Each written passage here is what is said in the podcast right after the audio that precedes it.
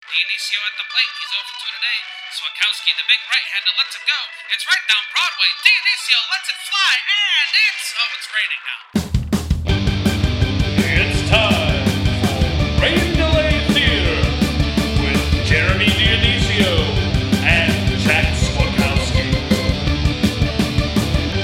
Hello, and welcome to another episode of Rain Delay Theater, the podcast where two bums talk about other bums at baseball games. I'm Jack Swakowski, And I'm Jeremy Dionisio.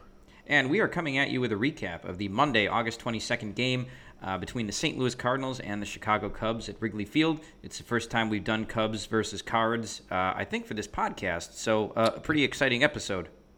Yeah, it is. Um, we we you know we had the exciting matchup of Cardinals versus White Sox uh, previously, um, but uh, but yeah, this is our first. We, we, we saw one uh, I think I think one Cubs Cards game, but that was pre or actually that was yeah it just was not for the podcast. Um, but uh, but yeah, so it was, uh, it was a big one and uh, very uh, I don't know close close game.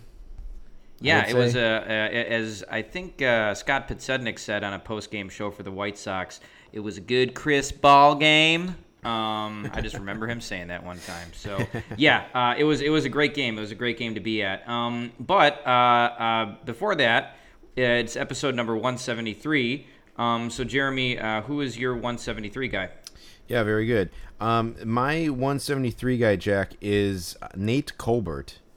Oh, okay, right. Uh, tell me more about Nate Colbert. Yeah, so Nate Colbert, definitely a guy before our time, um, but a guy that I learned about through baseball cards uh, in recent years.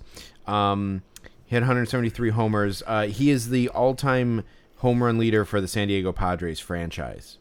So that's like uh, definitely the most notable thing about Nate Colbert. Um, he played debuted in 1966, uh, ended his career in 1976 um, at only age 30. Um, a back injury uh, forced him to uh, retire young, um, but he was um, part of the expansion uh, San Diego Padres. So uh, he started off as a Houston. Um, I think these are the. I think. The, I think they were the Astros at this point, right? Well, I'm not sure if were they the Colts or the Astros. Let's let's Um, They see were. there. They were the Astros. Ah, they were the Astros, yeah. Yeah. So um, so yeah, he was uh he was a Houston Astro, and um, then uh got uh, drafted by the Padres, and um, he had a stretch of three years where he was an All Star. Uh, for the NL. Uh, during those three years, he hit 27, 38, and 22 homers. Um, I mean, I think his 1972 year is kind of like that big year. He finished eighth in MVP voting, 38 homers, 111 RBIs, uh, only hit 250. Um, but uh, but yeah, he he he packed a he packed a lot of those homers into like kind of like a small uh, stretch of time because from 75. Uh, he hit double-digit homers from 69 to 74, and then from 70, uh, 75 and 76, he bounced around a lot, and then just um, had to retire, and uh, just you know just didn't really get to uh, complete his career. But uh, 173 homers in uh, um, you know sp- over 10 seasons, really like kind of like I would say like seven like full-time seasons, uh, six or seven. So uh, yeah, it's kind of like you know what could have been with with this guy Nate Colbert, but uh, he is still the uh, Padres franchise leader in homers, and uh, with recent uh, news about a young star for the San Diego Padres, who knows um, if you know if and when he'll get caught. I mean, he will probably get caught at some point, but might not be as soon as it was looking with one FTJ. Ha. Yeah, um, uh, for sure. Uh, I think they just announced today too that he's getting shoulder surgery. So, uh, uh, you know, that he might he, he'll be out for for a while. Um, I was just speculating, like if, if Fernando Tatis hadn't been hurt, he'd probably be maybe two seasons away from catching Nate Colbert. And I'm talking about hadn't been hurt for the last couple of years um, and missed Yeah. missed so much time since he debuted. Uh, I don't I don't know how many Manny Machado has, but he's probably got about 80 or 90 Padres homers at this point. Uh, Eric Hosmer's never hit for power. I was trying to think. so that that's an interesting uh, trivia question. We should do an episode about the leading home run hitter for every team. Yeah. Um, I bet there would be some surprises in there for sure. I, I certainly would have been surprised by Nate Colbert. I was trying to think, well, who would I would have get? Who, who would I have guessed for the Padres all-time leader? We should we should do like which guy we guessed versus which guy it actually was. I, I probably would have guessed Dave Winfield. Um, and while you, while you were uh, talking, I, I looked it up, and Dave Winfield hit 154. Yeah. So for the Padres, so he was he was about a season shy of, uh, of Nate Colbert. Um, so that's cool. Uh, congrats to him. Um, and you know, I. Uh, it, would be nice if he could hold on to that for a little while. I, th- I, think a lot of that record is just the product of free agency, and nobody nobody stays with the Padres for very long because they typically haven't been a team that, that pays guys. Uh, but uh, yeah, that's that's a very interesting one. Yeah, for sure. I Jack, there's a website called Sporcle um, that was a big uh, on the scene maybe about ten years ago or so. Mm-hmm. Um, and it's all kinds of trivia questions. I think we've talked about it before. I'm Yeah. sure a lot of our listeners know about the site, but uh, um, you can guess like one of the categories is like franchise uh, home run leaders, and um, so I I might uh, you know I might have to like kind of uh, asterisk my picks because I feel like I, I've I've done that quiz a lot, so I know. Sure. I would say I will say at some point before I think Giancarlo Stanton is the uh, Marlins Sure. uh, franchise leader, but uh, before that it was a very odd choice. It was very. Oh man, like, who was un- it? Prest- Preston Wilson or something? It was not. I believe it was Dan Uggla. Oh, okay, yeah, that makes that makes sense for sure. I mean, I guess like yeah, Hanley Ramirez hit some for them too before he got traded. But yeah, okay, Uggla Uggla adds up. Yeah, yeah. Hanley uh, Stanton has 267, but Uggla had 154, and Ra- Han- Hanram had 148. So Mm, okay, six, okay. just six behind Uggla. Nice. Um, well, very cool. Uh, my uh, 173 guy is Julio Franco. Nice. Yeah, Yeah, because why not? Um, yeah, he had a very he had a strange career. Um, he played forever. He played from 1982 to 2007. Um, I think with with some stops uh, overseas. Uh, I always thought of him as just being a guy that like got hurt a lot, um, or just never seemed to play a full season. From 1994 through 2007, he never played more than 130 games. His his high was 125. He did that twice. Um, he was a good player and an everyday player early in his his career. Um, you know, he uh, he could hit for average. Uh, he could steal bases. Uh, 1991, he had 341.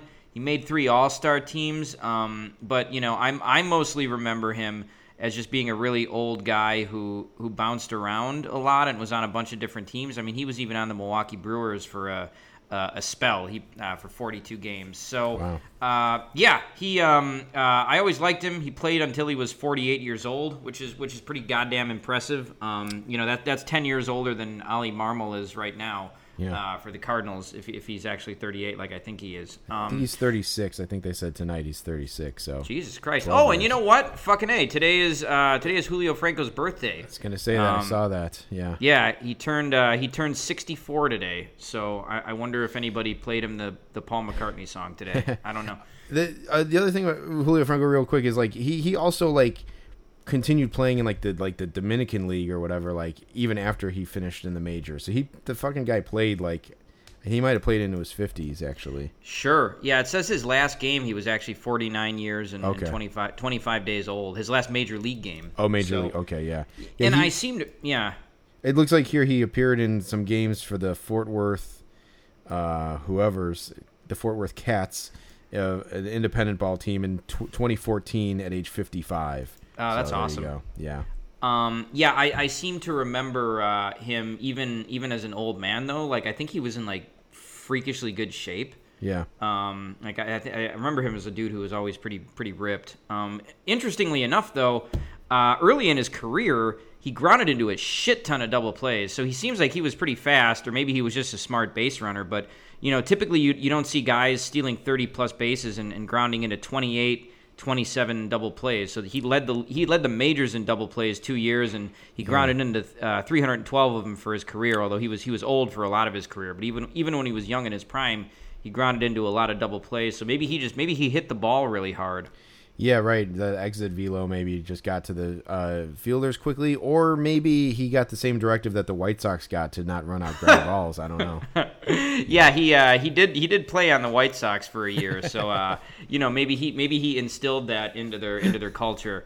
Um, Exactly. I, am sure there's still people left in that organization who worked there in 1994. Oh yeah, Um, some of them are managing the team. They have high coaching positions with the team. Yeah. Right. Yeah, I, I saw Michael Kopech got hurt again today as well. So, um, you know, that's just more problems for them. But uh, yeah, Julio Franco, uh, always liked him. And, and speaking of double plays, we're going to talk about a guy uh, later who grounded into the most uh, ever, and we saw two of them. Yeah, for sure. Um, but yeah, all right. Well, we can get to the game, I guess. Right? Yeah, let's do it. Yeah, so uh, Cubs Cardinals, like we said, um, uh, like most of these games re- of recent times here, uh, we've uh, Jack and I have been arriving separately. Um, I uh, am coming from a little bit closer by, so I uh, get to get there a little early, watch a little little BP. I saw um, Pujols taking BP and just crushing some some balls. I got some video of it too, which is pretty cool. So that's kind of cool to have. Um, I also ca- happened to catch uh, Tyler O'Neill um, shagging fly balls, and uh, if if you don't know um, Tyler O'Neill's deal, I think his dad was like some kind of like fucking like you know Mister Mister Universe like bodybuilder guy for Yeah. Canada Oh wow, okay. um, and uh, and Ty- Tyler O'Neill um, is uh, also like similarly ripped. He's he's it's funny because he's he's like five ten. Yeah. He you know I would almost I think by virtue of being like short, like relatively short and like ripped, he I feel like he kind of qualifies as a micro guy a little bit. like it's like if you're short but not with average build, uh, you're or you know if you're five ten and average built, I don't think you you're a micro guy. But if you if you're Sure. like w- putting on all that muscle, who you know seemingly overcompensating maybe for like a Napoleon complex or something, you know I I say go ahead and put put him into the the a micro guy category. But I digress. Um, but he was um, he was in left field shagging fly balls, and he was wearing like that Under Armour like form fitting like uh, you know w- workout shirt or whatever. And I think it's even the one that has like the like kind of padded like pecs in it. Um, I mean, I think he is like naturally padded and or naturally like uh, pec heavy or whatever. Sure. Um, but um, but like he just he looked like you know some kind of like He-Man action figure or something out there, which is kind of funny. Um, so I, I got to uh, I was I was hanging on left field for a little bit, catching some BP. Um, one thing about left field at Wrigley Field is uh, it is the spot of the uh, the infamous Bartman uh, ball. Um, and uh, there were some guys standing around, like so. Everyone kind of lines up on the like outfield wall, basically, like where Bartman was sitting, and like is like trying to catch a foul ball or like have like one of the guys who's shagging throw it to them. Um, and like there was like this kind of like douchey guy like in front of me, uh, like just like kind of watching BP or whatever, and uh, some other like doofus guys came over and they're like, "Where is it, man? Where is it? Is it right there? Is it there?" And the guy's like, "No, man, I think it's right here. That right there, number one. I think that's it." And like they were trying to find like the Bartman seat. Yeah, sure. Um, and uh, I heard that one of the guys from like the guys who came over, uh, one of the guys was saying like, "Oh, does it still have the sticker on it?" And like, I, and the guy's like, "I don't know, man. I don't know about a sticker." And he's like, "Yeah, man, it had a sticker on there that uh, said Bartman on there." Oh And, uh, God. and the guy is like, "Yeah, I don't know, man. I, you know, I don't know." And he's like, "Yeah, well, uh, you know, I'm sure he didn't put it on there." And it was just like just a bonehead conversation that I witnessed uh, about guys Sure. trying to find the Bartman seat, which, you know, I guess I don't. I mean, I don't know. I, I don't know why you want to find the Bartman seat. Um, uh, you know, like Well, it's Yeah. it's also like it's it's just a seat. It's going to look like all the other seats. I mean, sure, I guess that's where Bartman was sitting when it happened, but uh, you know, I think that's something that like all Cubs fans, you know, who actually care want to want to sort of put past them for Yeah. a variety of reasons. Yes, absolutely. Yeah, and then or like you want to see it just to behold, like you know, the site, like you know, like people go to the site of the Valentine's Day massacre or something. I don't know, but but uh, but yeah. So like uh, uh, I don't know, but um, it was just I was like. I was part of, partially, I was feeling like you know this is my fault for coming down here into this spot where you know in a similar vein to the the the bus there's just like it, it attracts like you know a bunch of yahoos basically so um so i uh, hung out there miles mikolas was uh like shagging and he like um threw like a he like he was going he was like looking for someone to throw the ball to and i kind of like called for him and he he i felt like he looked at me and then quickly just like dismissed me and looked away and threw the ball to somebody else um but uh, yeah i got a close-up of willie mcgee um, I got got to see him up there, but uh, but yeah, that was kind of it. And then I, I headed to my seats. Um, and uh, not short, not soon thereafter, Jack uh, arrived. Yeah, sure. Uh, so yeah, I, I got I got there actually in time to see uh, the lineups, starting lineups being announced, um, and the first pitches being thrown. I feel like I've missed some good first pitches this year, but I, I definitely saw these. Um, Yes. So one one the first one of note because they always have like five people throwing out first pitches. The, the first the first one that was actually notable was uh, was this lady uh, uh, her wedding anniversary. Uh, like like she did. I, I don't know what the, the deal was. Did It- she throw throw out the first pitch on the day of her wedding? Is that what yeah, it or the day the day after her wedding or something. Yeah. They're like, we'd like to welcome, you know, Jackie O'Brien or whatever, like uh, who on this date in 1994 um, threw out the first pitch uh, the day after her wedding, which no explanation why. Like, uh, she got to throw it out then. Um, but I think they showed her like throwing the first pitch with like a veil on or something. okay. Um, and then they're like, and this is the anniversary of that pitch or whatever.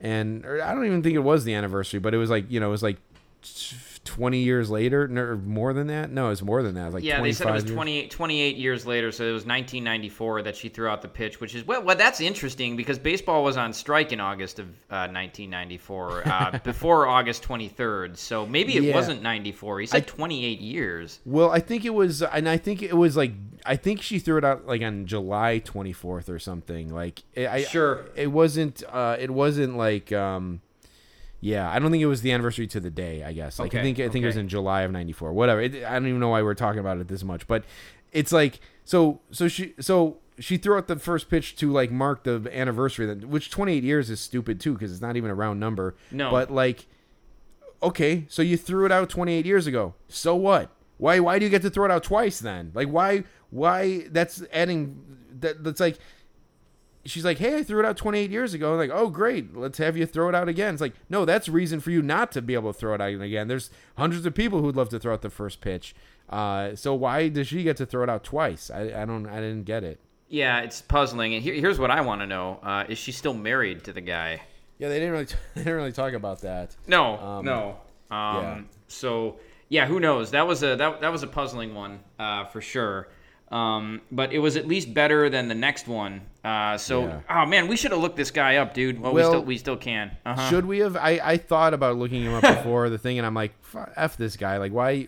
He doesn't deserve my Google search." Y- y- you're right. You're right. Um, yeah. So, and I'm sure he like has uh, some device that tracks like how many hits his Instagram Oh, yeah. gets. So, it was this guy that they called a content creator. And anytime you hear somebody called a content creator, you know they're just they're nothing. They're nothing. um, yeah. that's just they- they're just somebody who does like TikToks and Instagrams. That's it. So this person's name was Dino Ballin. Um, that was his like his nickname. It's got to be his Instagram, whatever. You're right, Jeremy. We don't want to give his Instagram more hits. So No. anyway, he's they they said he was a content creator. They didn't say what he did, but you know he of course he gets on the mound and he hams it up. And he it's like he he'd never watched a baseball game before. I, I think I I've said this on uh, the podcast, but one of my favorite things about the movie For Love of the Game is the way that Kevin Costner carries himself as an old pitcher who's like you know ha- having his last gasp. Uh, it's so it's so realistic, just his his, his mannerisms and uh, just uh, and, and everything. Uh, even the way he like just wipes sweat from his brow, it's fantastic. Um, this guy, it was like he had an. It, it was like the idea of what a pitcher does from someone who's never like actually watched uh, an inning of a baseball game before, and has maybe Yeah. like maybe walked past a TV where a baseball game was on. Um, so you know he gets on the mound and he starts like looking around, like not at any bases in particular or anything. Then like he takes the sign, quote unquote, from Clark, and then he gives the thumbs up and before he throws it. Like yeah because that's what pitchers do right? When they get a sign they like they just they give a big thumbs up. I mean maybe if he was like uh, appealing a uh, uh, you know gonna appeal a call and then decided not to um, like david ross did may- maybe that's maybe then you give a thumbs up. But like Yeah. it was it was horrible. He yeah. did that again like two days ago, I think. I, I saw him do it on TV. Yeah. That's funny. Yeah, it's uh, becoming his thing. Um, so yeah, anyway, after all these histrionics, um, probably a good 30 seconds of it, he throws the worst first pitch possible. You know, the pitch bounces 10, 12 feet in front of the plate. And then, uh, rightfully so, he gets booed off the mound, which was great. He deserved it. I, I started booing him myself, and then like I you know I kind of stopped, and then it was I was overtaken by the the swell of the boos from uh, the rest of the crowd, which like good good for you Cubs fans. Like at least you know there's things like.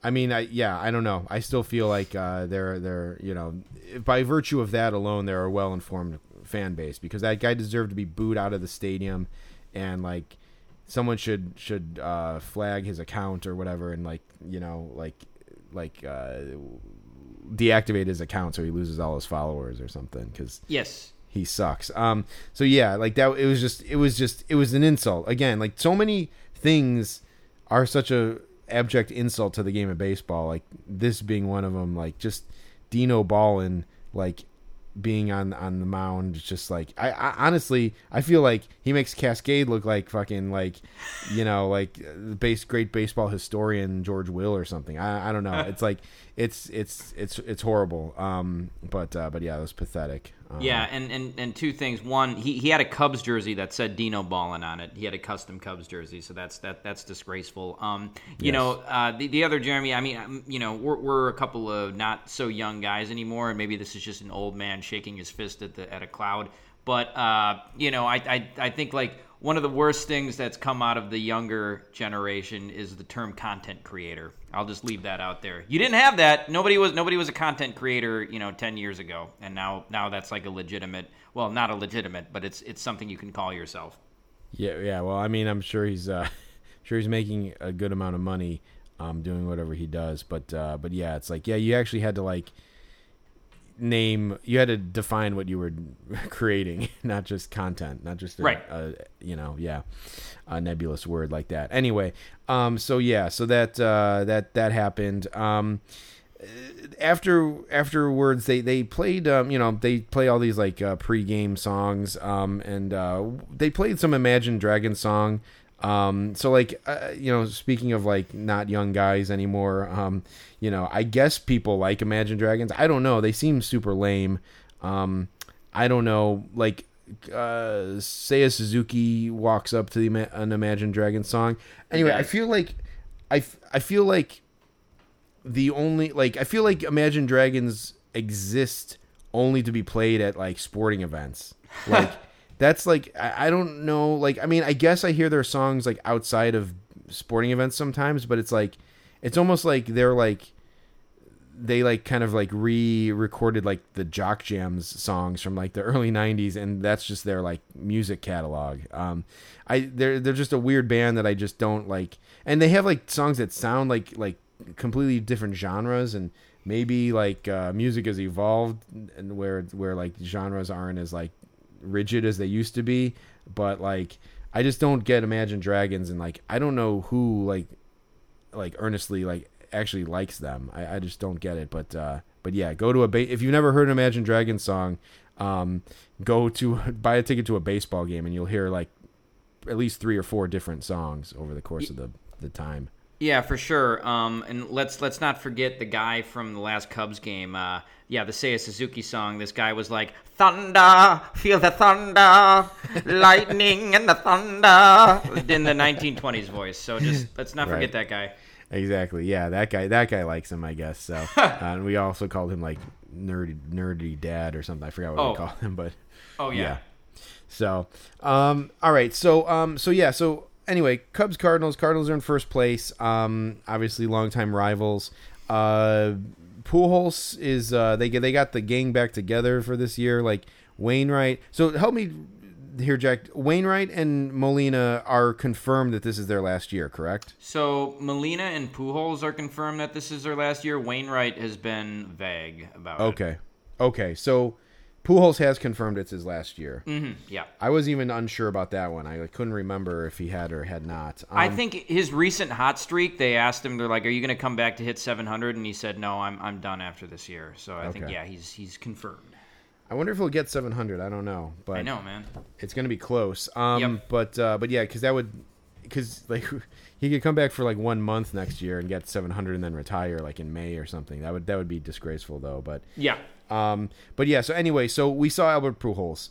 Um, and not only did we see see Albert Pujols, but we saw him play third base, which was Or pretty first- cool. yeah, first first base. base. Yeah, first Yep. base. Mm-hmm. Uh, he did he did start off as a third baseman, but He did. Uh, he did. but yeah, he yeah uh, first base. Uh, third base would be really crazy. um, but uh, but yeah, so he he played first base, which was cool, and um, yeah, I mean, so we should just talk about it because uh, you know, like this could be the last time we see him for the podcast, the one and only time we didn't, we've never seen him before for the podcast. No, we saw the Angels a couple times, but I think he was hurt. He was hurt those times that they were playing.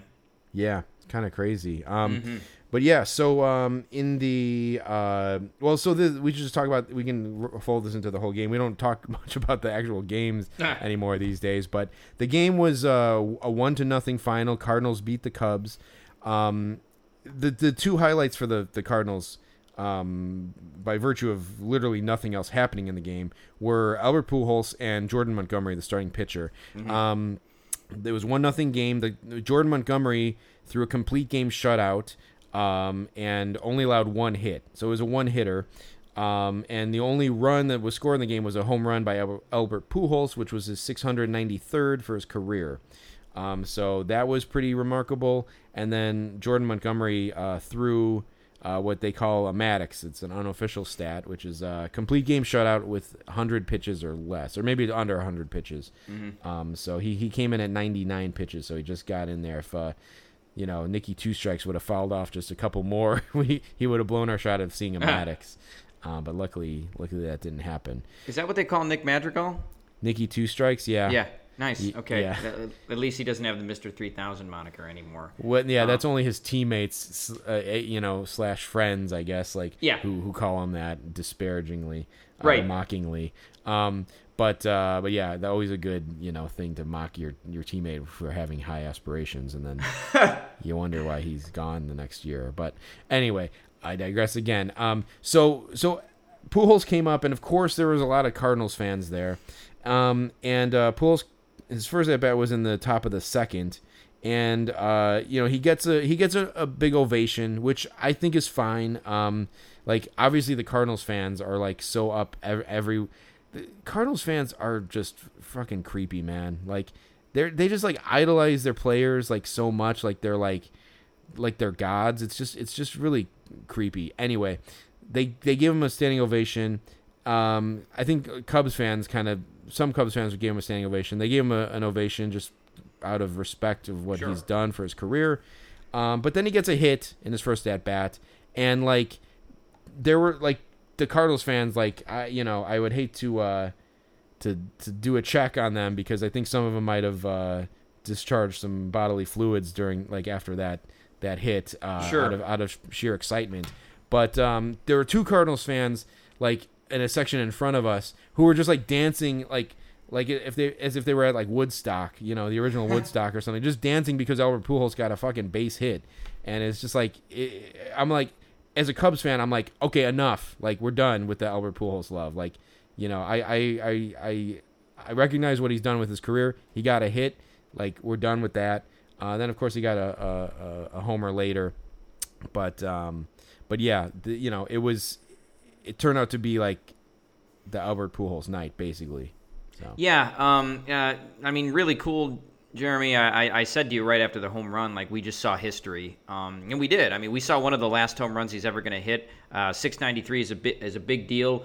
Uh, and as somebody who you know didn't want the Cardinals to win, but also didn't necessarily have that much of a rooting interest in the game outside of the Brewers trying to trying to catch the Cardinals. Um, and also, let me just say this: if, if you're a fan of a team and you have to root for other teams to lose so your team can make the playoffs, your team isn't very good. Your team should just make the playoffs on their own merits, um, especially if you were in first place for most of the year.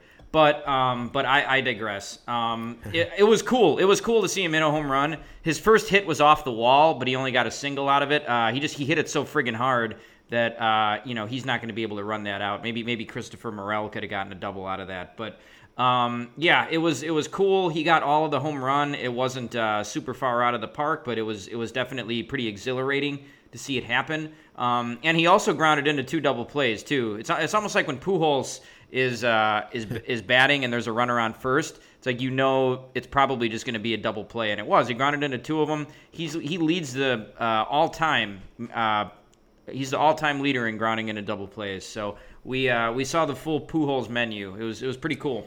yeah, he's like a three three true outcome guy, but like instead of strikeout, it's a double play. yeah, yeah, um, definitely. But uh, yeah, that was really cool, and the Montgomery outing was pretty special too. Uh, you were telling me before we started recording that there's only been one other one this year. As four days ago. Was Patrick Sandoval, uh, who I actually think we saw pitch in the minor leagues, if we I'm not did. mistaken. We did, Uh, yeah. so that's cool. But uh, damn, you know, damn him for throwing one four days ago because we almost saw the only one of the season.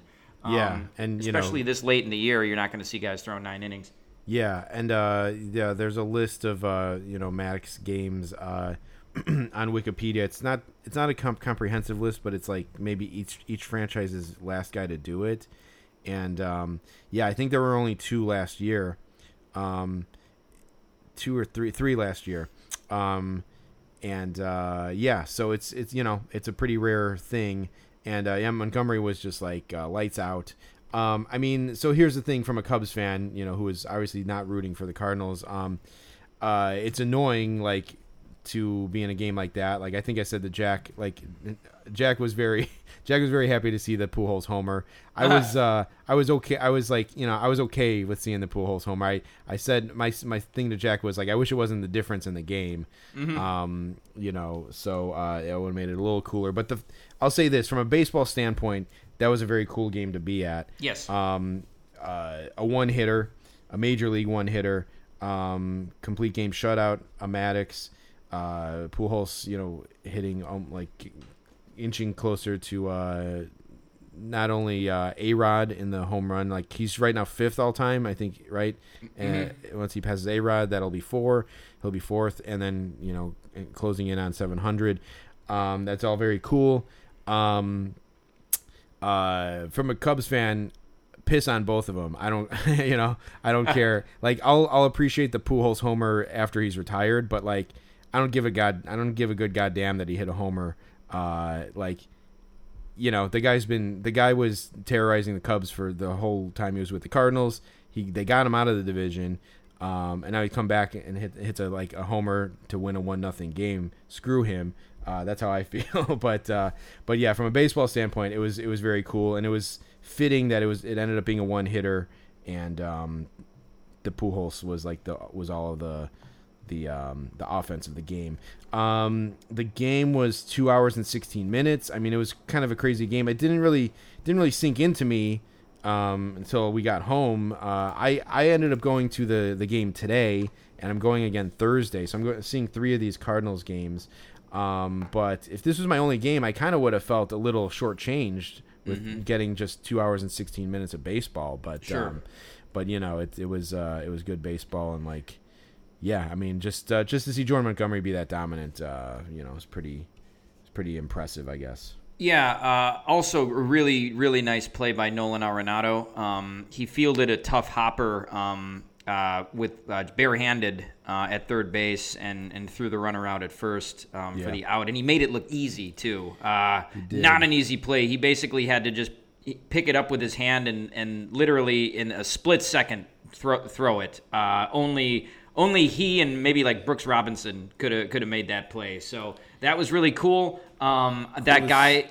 Oh, go ahead. It was cool to see. I will say, um, you know, base the baseball gods being what they were. He had a similar barehanded attempt today, and it went under his hand, and he got an E five. Ah, okay. Yeah. it's pretty cool how like that happens too. But um, It but even, yeah, yeah. it evens out. Um, that that's that's tough too to give a guy an error on a, a barehanded play like that. Did it seem like it should have been an error, like he should have made it, or, Or you know what? Actually, the E five was on a different play. He he actually had two misplays at third base today. One Okay. was like, um, yeah, if I think I'm if I I think I'm remembering it correctly, there was a hot smash um, down uh, like that kind of like went off of his shoe or something and ricocheted out in fair foul territory. So I uh, now I'm forgetting which one they called the hit and which one they called the error. But uh, but yeah, they were. I mean, they were not easy plays.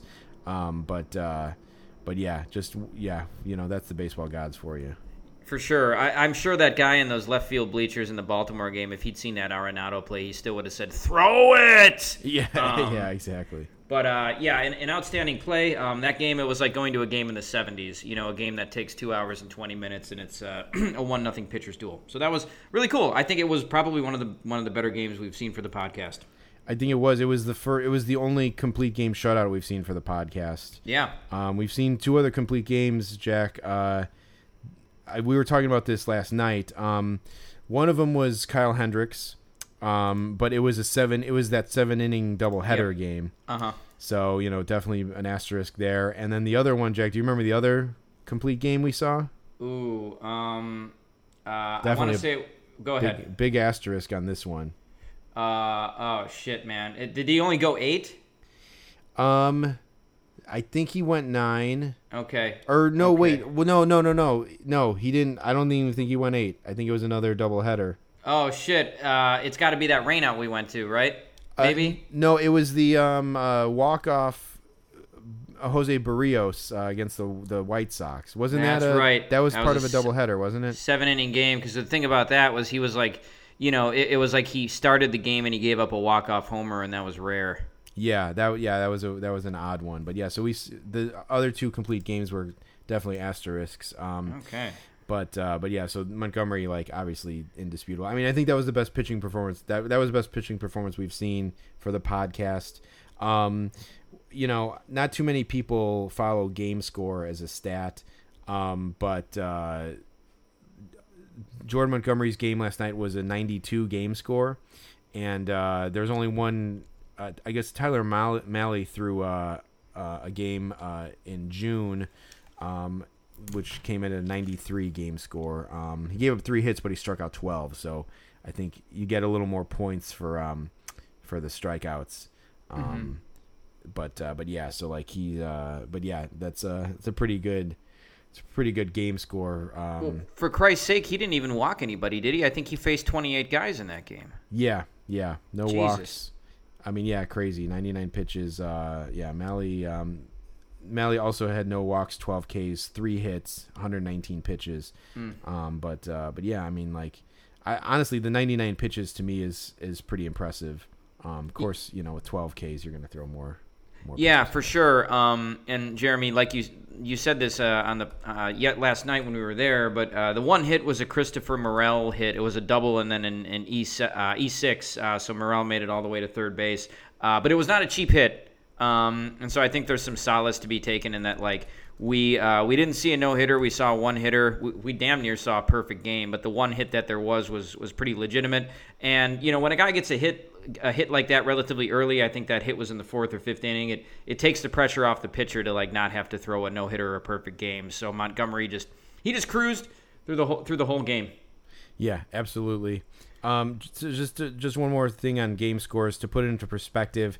Uh, Kerry Wood's 20 strikeout game is the highest game score uh, ever, um, and Wow, that was a okay. 105. And M- Montgomery was a 90. What did I say? 92.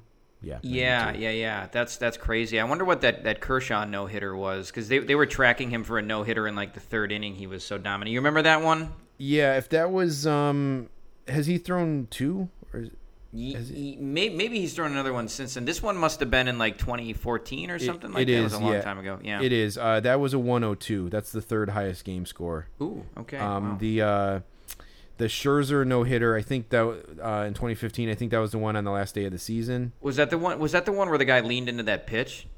Um, Tabata? yes. Okay. Yeah. Yeah, okay. that was a 104.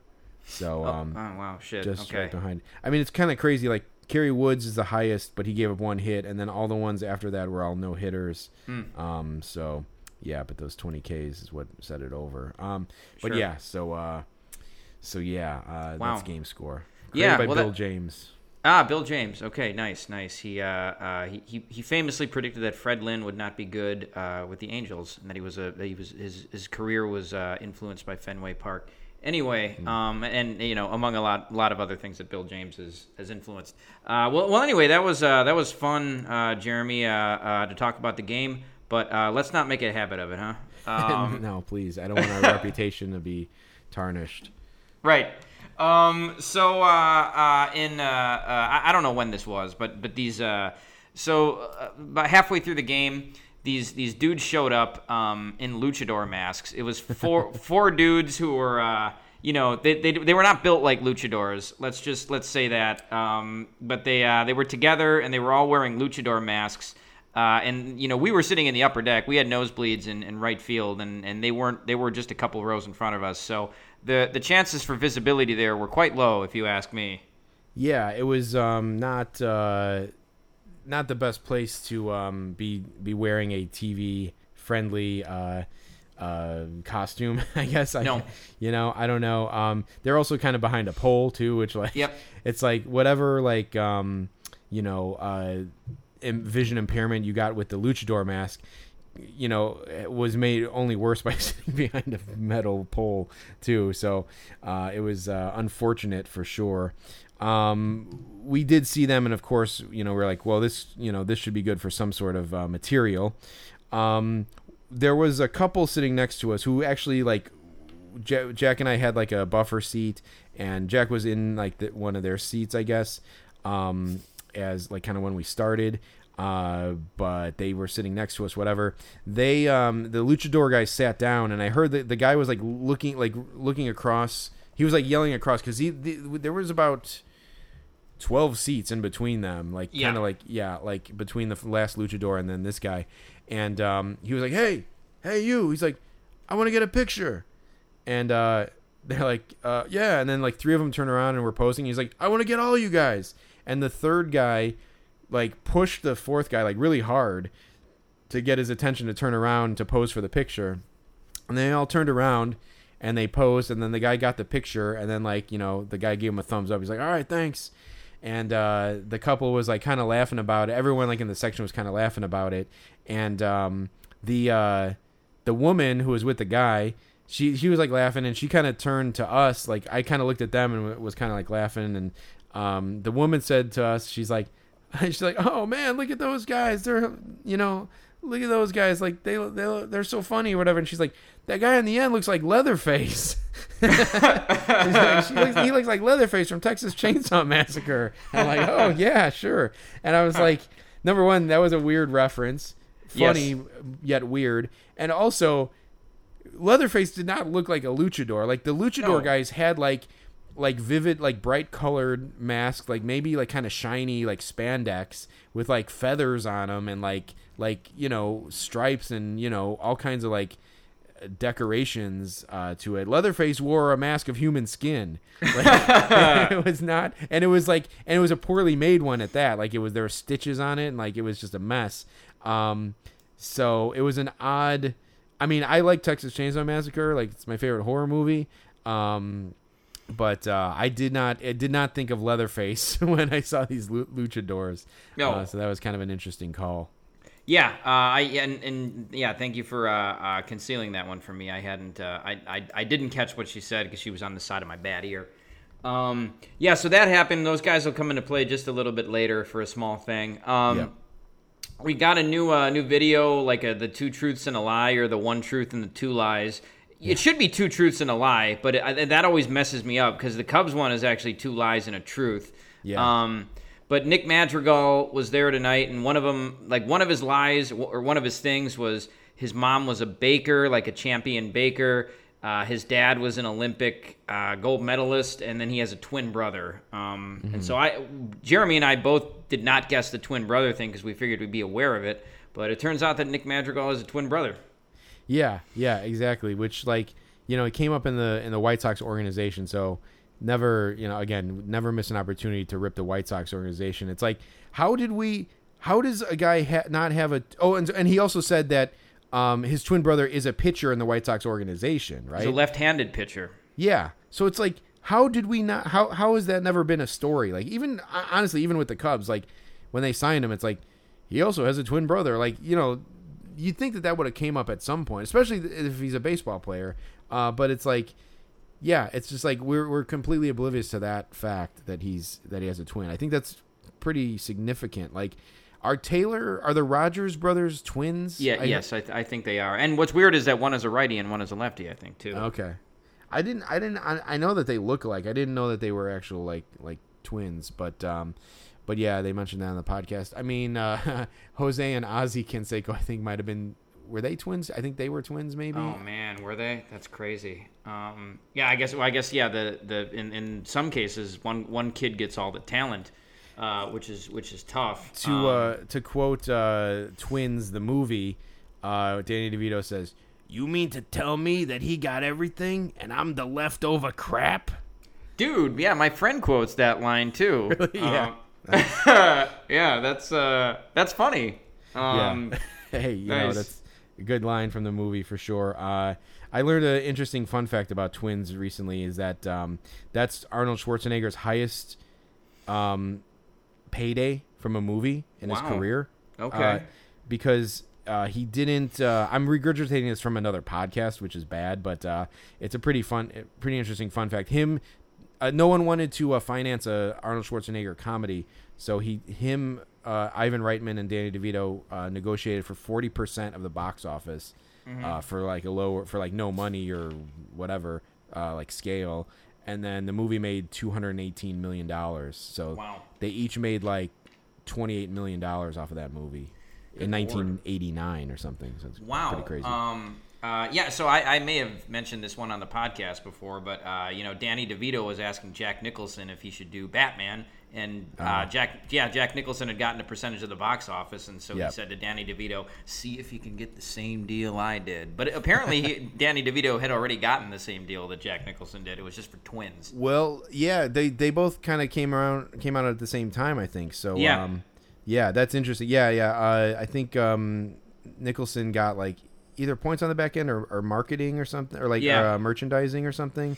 So uh yeah, I don't know. Anyway, uh, hey, listen. Now we're tur- now we're sounding like a movie podcast, but Yeah. but yeah. I was gonna say, what were we talking about again? No, it was Nick Madrigal. Madrigal's twin. Yeah, that's another thing. But the White Sox, though, of course they would sign the like crappy brother of this guy that they had high hopes for. Yeah. That's just like signing Yonder Alonso and Jon Jay. Um, it's just very, very typical like White Sox nepotism. Yeah, for sure. Um, yeah, bad stuff. Anyway, so um, but yeah, that was uh, actually a new one that we had neither of us had managed to see before. Uh, the two lies and a truth. So, um, but uh, so we we mentioned before, like Jack was sitting in this other guy's seats or uh, whatever, and like this other group seats. Uh, this big group of people came in. Like I don't know if they were together or what, but like a row or two behind us, this big group of people came in and they dis uh like dislodged like uh like uh forced to relocate the people next to Jack and then those people came and sat by us. And at the exact same time another group of people I think they were together but another group of like seven people came and sat to my left because I was I was just about to move to kind of maintain the buffer thing but the lady was coming in and she was sitting in the seat right next to me. So we got boxed in and it was the first time all season that we've been boxed in that we've had anyone sitting next to us i think. Like i don't think we have anyone we've been able to have a buffer seat and like have no one uh you know to our to the other side of us i think all season until this game Yeah, we've we've been lucky, but um, you know, it was I think just because it was Cubs cards, uh, it was exceptionally busy, especially in right field. Left field looked like it had a few more, uh, you know, a few more a few more empty spots. Yeah. Um, I mean, judging but- from the ticket price, it like you know, I didn't think there'd be that many people there. Uh, Sure. Yeah, Cubs card we got in for pretty cheap, uh, relatively. Mm-hmm. Um, so it was it was cool, and we we could have moved later on, but at, at some point, like we were just kind of in there. Although I will say, Jack, today, like my fucking like neck, like my uh, left side of my neck was all like super super stiff from like just being scrunched in. Sure. Uh, that whole time, it's like I think I think I need to move like just for my physical comfort next time because yeah i just don't it's not pleasurable to be squeezed into a seat for that long uh, of a time No, and yeah, we should say that yeah, our, our view of the scoreboard was a bit obstructed too, so we had to we had to kind of duck to see the scoreboard when we wanted to. yeah yeah it was not not the most pleasant uh, pleasant uh, like seating experience um but uh, so so anyway the people next to us the, on the left side um were uh, uh, they were i'm pretty sure they were australian at, at least um, several of the the party were australian. I heard the accents. Um and like they just did not know what the hell was going on. They didn't know how special of a game they saw. They uh, i don't think any of them were like hmm i wonder what the game score is of this game. He's he's pitching quite well. Um but uh but yeah so like they they were i just i heard like little bits and pieces of uh like their kind of conversation but like there was definitely some time like the the, the woman next to me like there was a pop-up that was like a foul ball like that landed like it went down the first base line and it went out of in foul territory. And the like it was like kind of hit high up in the air. And i heard the woman say like oh my. Like that like Yeah. like, as as to like how high the ball was hit. Sure. and it was just like Ugh, okay. Um but uh we should talk about this too like so the cubs do this thing like it's a promotion with this company, which I don't even know what the company is, but they do this thing called Mound Ball in between innings. Jack and uh, we haven't even really talked about this, Yeah. but it's this like little thing they do between games or between innings, and the umpire like when he gets the ball to throw back to the mound so that the next pitcher can pick it up and and uh, and and get like you know and pitch with it. Um, he throws it back to the mound, and like they do a thing where like if the ball lands on the mound dirt itself, someone in the stands wins like a thousand bucks. Oh wow, I wasn't even aware of this. Okay. Yeah, and they uh, and if it rolls off, then the money rolls over to the next game, whatever. So like that seemed to be the only thing that these Aussies like keyed into, Yeah. and they and I actually think I was at the at the game today. Like uh, Jeremiah Paprocki, the PA announcer, actually said like, "All right, folks, it's time for mound ball," and it's like they they need to stop making this a part of the game. But last night it happened, and I the, I heard the woman go like like they they. The, the ump threw it. They showed the replay. The ump threw it. It did land on the dirt, and they're like, "All right, so some this person wins." And I heard the the Aussie lady next to me go like, "I don't get it," and like I'm like, I'm like, that's the only thing you keyed on, keyed in on. Like, yeah, it doesn't make sense, but like that's nothing. That's like a complete side note of the game.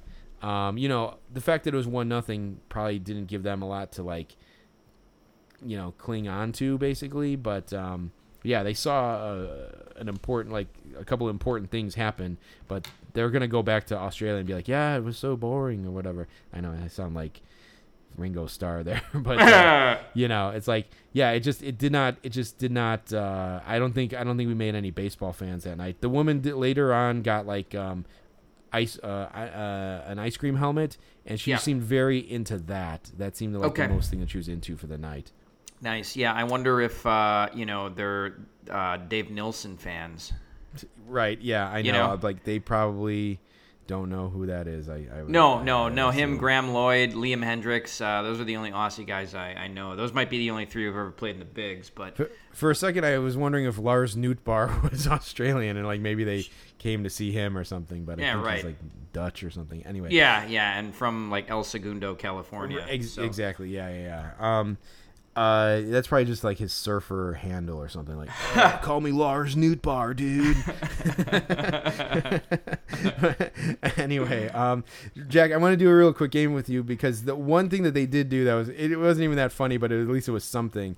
Um, Jack, could you sing like the very end of the Jeopardy? So when they do, um, they when they do uh, the uh, attendance game, they play the Jeopardy theme song. Oh, I was pissing during this. Okay. Yeah, Yeah, you were. You're. Yeah. Uh, so could you do just the very end of the uh, Jeopardy theme song, and I'll tell you what the the Aussie lady next to me did. Sure. Um, it's like dut, dut, dut, dut, dut, dut. So she she coughed on like the last two the last two notes of the Jeopardy theme song, and she did it like in time. As almost like she was doing it on purpose, but she didn't do it on purpose. But it was very funny.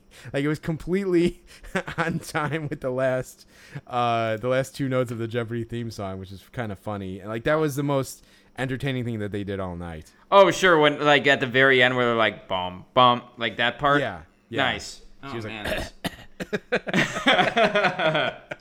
Yeah, ah, so- I'm sad. I'm sad. I missed that one. yeah, Okay. yeah, it was pretty funny, but Nice. uh, but yeah, I'm glad that worked out pretty well. Yeah.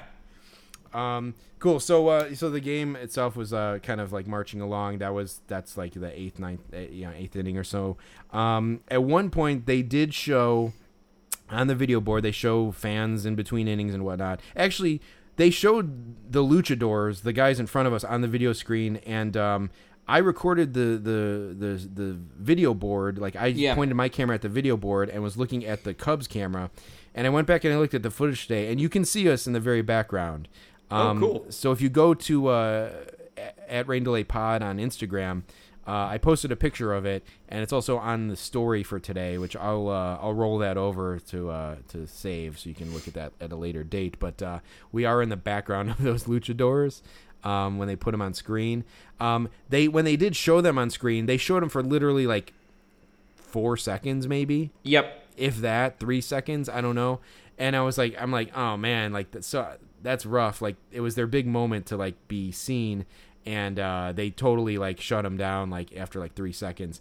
Um, later in the game they showed other guys wearing luchador masks in the bleachers and they showed them for like way longer. Oh, And that's I- funny. and I could, I could, I, I looked over at the the our luchadors, and I could tell like their body language was like seemed to kind of say like, "Oh man," like they were they were dejected, like their sh- shoulders were slunk down, and I could tell that they were like bummed by that. Uh, but uh, hey, that's them's the breaks, I guess. Yeah. What do uh, what do the what do those guys have that we don't? You know. except for better seats. Um, but, but yeah, so uh, also too at one point when the luchadors did remove his mask and was like, I could tell he was like he was sweaty and like just kind of like get trying to get some air. And uh, if anyone doesn't know in uh, in wrestling, the real luchador wrestlers like when they're out of the, whenever they're in public they wear the mask. It's like that's like a thing. Like they they they maintain their disguise. Like they hide their identity. And then if a player if a wrestler is actually unmasked in the ring it's like disgraceful number one. And number two like they can never go back i think to wearing the mask. Wow. Okay.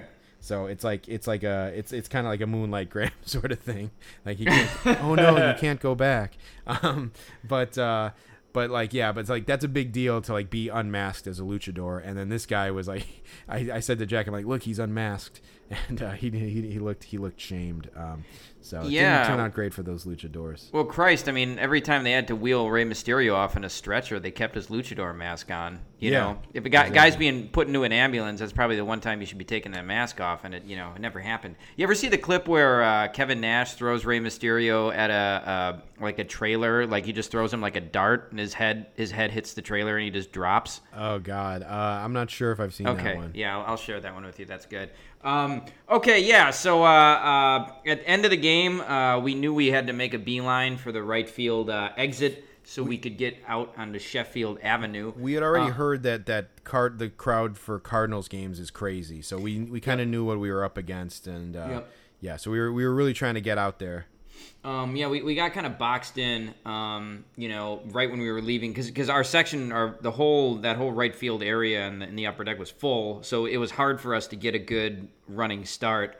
Um, finally, we get down to the lower deck concourse and we we try to try to go a little faster over. There was this guy in front of us. He, he was kind of a, a like a just a smaller like short guy, but he, he was like a more buff guy. Again, like he had like a Tyler O'Neill complex. Yeah. But like he, he had like his arms out and he was walking really slow and just like swinging his arms like he was Donkey Kong. That Um, that that traditional like that like buff guy walk where like the, th those guys walk like that because their arms are so like like grotesquely um, muscle bound that they can't put their arms down at their sides like a normal person. So they walk out with their arms like like it's kind of in midair, like around them, and like you know, I feel like like I know in uh in in Encino Man, Pauly Shore walks by two buff guys and like makes fun of them, and then they they look at him, and then he like puts his arms down real quick. But like it's just like that kind of stereotypical buff guy walk. But this guy was like a micro guy. He was like Yes. small, um, but he was right in front of Jack, and Jack could not get past this guy. Like I think two two games ago at the Nats game, Jack made an awesome like kind of like sidestep move to Yes. kind of like get out there. This time he was completely shut down by this Yep. uh, small buff guy. Oh, yeah. Um, but, but yeah, it was it was rough. And then I kind of I was able to kind of like swing out to the outside and kind of like lead us a little ahead. So uh, You were. So, yeah. Um, I think I even said to you, Jeremy. I'll just I'll let you take this one. yeah, Um, right, exactly. Uh, so- I will I will say though, once we did get down uh, to the main main ground, Jack did like kind of get out there. Um, we ended up getting like kind of boxed out just by one. We were by this one guy who we'll talk about in a second. Um, but like, if it weren't for this fucking like tiny buff guy, I feel like we would have got the spot where this next guy ended up getting, and we would have been by uh, our buddy Chris, but uh, it was not to be. But uh, but yeah, so we. We, we, we did get out there. We you know we got out to the bus uh, ultimately, and we actually did get a spot right on the railing, which was cool. It was just a little further down than normal. It, it was. It was. It was a little bit less than ideal, but it wasn't bad. Um, and I, I think we we agreed that like considering the the crowd that's probably about to gather shortly, uh, you know, we made out we made out well enough.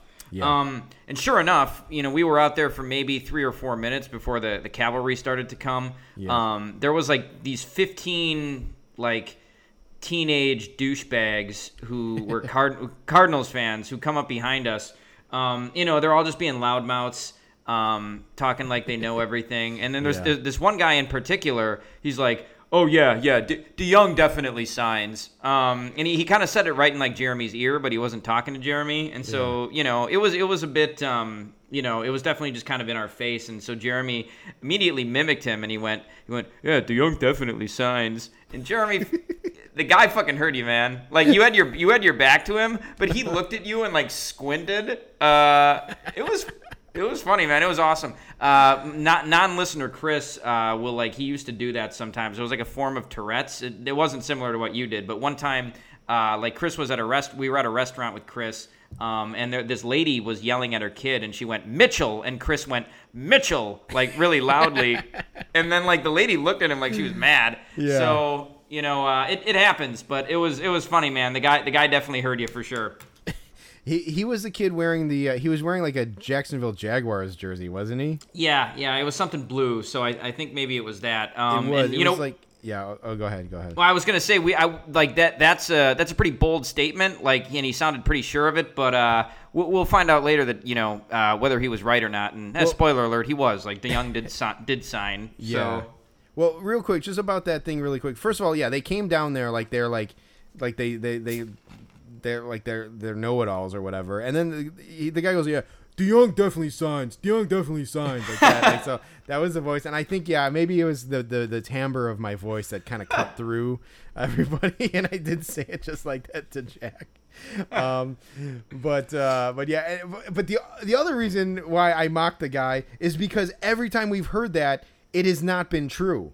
no, Like, it hasn't. Yeah, the fucking uh, Ick in the Stick said like, oh yeah, um, he'll definitely sign for you, and like he didn't. I think he was talking about they were talking about like Votto or Hunter Greene. Yeah. Um, who else definitely signed? Uh, who was it, Jack? Mm, I'm, man, I'm, I'm trying to I'm trying to think. Uh, there there have been other guys, and, it- and it wasn't you just, said, like, Chiri- yeah, Chirinos. Oh oh yeah, Chirinos has been great all year. Um, Didn't sign, just walked Nope. right in onto the bus. yep. Yeah. So it's like that. So- Yeah, if there's one way to jinx a guy, it's to to say that about him. Yeah, it's a kiss of death for sure. Um, Yeah. But yeah, so anyway, so that happened. We did see our buddy Chris down there, like who you know we like to commiserate with. Um, but uh, there was a fucking guy in between us, uh, which I guess we could talk about in a minute. Sure. Um, but uh, but yeah, so like you know we were just kind of boxed in there. Um, but then like the one thing about it is that there's guaranteed to be riffraff among on the edges walking by and stopping and saying something stupid and then just going on their way. Yeah, for sure, and that, that definitely happened here. Uh, there was just these these these like two schmoes walked up to the bus. Um, like you said, it was on the, the periphery, so it was just they were just passing by, and the guy just one of the guys who's he's drunk and he looks like he looks like a. a Looks like uh, hell. Yeah, he looked like hell. He was just a just a schlub, and he, uh, you know, he, he had a T-shirt on, but he also had a button down on. So he took his button down and he kind of he spread it apart, and he's like, "Hey, pool, sign my tits," uh, and he, he he kept yelling that, and it was one of those things where every everybody who was there and waiting for the players was just like, "Ugh, like come on, dude," He- and e- even the security even the security guards were like shaking their head. Yeah. So he um he and he had a buddy with him too, and then the buddy said like, "Yeah, Pujols, sign our sign our tits." And Yeah. the, guy- the guy said it like multiple times, so he's like, "Pool, sign my tits," and like, uh, they were just they said it, and like, yeah, everyone was just like, "Oh God," and like the security guards like looked at the guy. There was one again. They were like the Cub security guards, and then like the one guy who I think maybe had a gun, like the private security Mm-hmm. Yeah. force. He was looking at him, and like you know, you know, it's like we're trying to like maintain order so all of us don't get kicked out. And this guy's like standing there, and like luckily he he kind of left after a couple minutes. Um, but uh, I did later. I think it was I think it was just a little bit after this. That yellow uh, shirted security guard. Uh, he picked up his phone and he goes like, uh, "Yeah, I'm gonna need you to send backup." like I heard him say that. Like I'm gonna need you to send backup. Like send me one more guy. He said. Um, and then the, no one guy, one more guy did actually show up, but um, yeah, I think he was doing it just in case those guys got rowdy or whatever. But but yeah, they were just they looked like hell, just a, a drunken, bloated mess. Uh, this guy was, and like so as he was leaving, I, I uh, he was he was just kind of wandering away, and I said like, yeah, Pujols doesn't have enough ink in your in his pen to sign your tits. Um, uh, so you know, read into that what you want, will, but uh, but yeah. Yeah. the guy was a mess, and um, yeah, so luckily he left. Um, but then we got uh, we got introduced to another um, you know, uh, bus hang guy. Ugh. Yeah. Um, so this guy, Jack, uh, was like a tall guy. It's hard for me to determine what age he was. He might have been like our age, but Yeah, I want to say he, he might be one of those guys who looks older than he actually is. I would have pegged pegged him to be about like 45. But yeah, I think yeah. that I think I that's what I would guess as well too. But Mm-hmm. it's it's hard it's hard to say. Like he could be our age, he could be well older. Uh, he was a taller guy. He had like kind of like scruff, like kind of like uh, definitely had a mustache and like just Yep. like kind of he just looked dirty. Yeah. Um, but he was like tall and I don't. Jack, you thought he looked kind of like heavy or set. I thought he was kind of slender. No, think. I, I just I just said that he, he looked like one of those like uh like I I don't know. He he he wasn't heavy set. He just like didn't look like he was uh, in any kind of like good shape. And he was a we'll, we'll later talk about how he was a smoker too. Yeah, I Um, mean, yeah. Jeez, but I'm he- still my. I feel like I'm still coughing because of this fucking No, guy. I, I know. Um, and so you know, you mentioned he had a mustache and he was taller. Um, and you know, he was a little lankier too. So he, he had Miles Mikolas vibes. Yeah. Uh, about him, and he had a Cardinals hat on, so I I, I started calling him Inches Mikolas, um, just because it's like he's the fucking he's the absolute poor man's like version of of Miles Mikolas. Right, as if Miles Mikolas is some great guy, you know, uh, you know, as is he's a he's a Right. piece of trash. But that Yes. goes to show you just how much of trash this guy was. Yes. just a scumbag. He was like smoking. He was just like chain smoking. I feel like he smoked two cigarettes. I had a conversation with the guy that lasted like a minute, and I feel like he smoked two cigarettes during that time. I feel like he killed one, lit another one, and just just fucking like it's so it's so jarring to like be around cigarette smoke these days. Like Yes. we're both old enough to have remembered going to bars when people smoked. Sure. Uh, and like I would remember going to the bar and coming home and just reeking of cigarette smoke. I remember like my eyes burning because like the smoke would get underneath my glasses.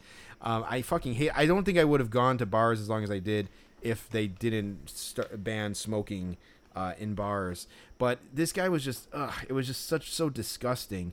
Um, and he's talking to me. So he's like, yeah, he's having a conversation with me, and he's like, hey, yeah, so uh, do you do this a lot? And I'm like, yeah, you know, uh, I, I'm like, kinda, you know, just a little bit. And he's like, who's who's your best? And I'm like, it took me a second to figure out what he, he was talking about, and I'm like, and I'm like, you know, I fucking. I got Mel Stottlemyre Jr. last time, dude. So you're asking the wrong guy, you know? Yeah, Like right. I'm not I'm not selling out to get like Tatis or Machado's autograph. Like I, I like getting the weirdos. I mean, I, I like you know obviously I, I'd like to get a guy. So I, anyway, I didn't really know who to say, and like we haven't been doing it that long. So like I said, I threw Palmer out there, and then then he didn't even fucking know who Palmer. He's like, huh, Palmer, and then and then I'm like, yeah, yeah, Jim Palmer, and he's like, oh yeah, yeah, pa- oh Jim Palmer, yeah, yeah, Hall of Famer, and then he like kind of kind of threw down like extra, like he's like, oh yeah, of course Jim Palmer, and I'm like. At first, I'm like, dude, I just threw out Jim Palmer, man. Like, you, you know, you're not gonna give anything for that. Like, do you even know who he is? And then I was like, why did I even engage this guy? I should have just Sure. said like, uh, you know, uh, Jesus Christ, I got him on a you know a rookie card. Like you know, like I didn't know what the fuck this guy wanted. Um, and I also felt Chris Chris was on the other side, and I also I kind of felt Chris was like listening into the conversation and like kind of just Yeah. observing and like kind of laughing a little bit. Yeah.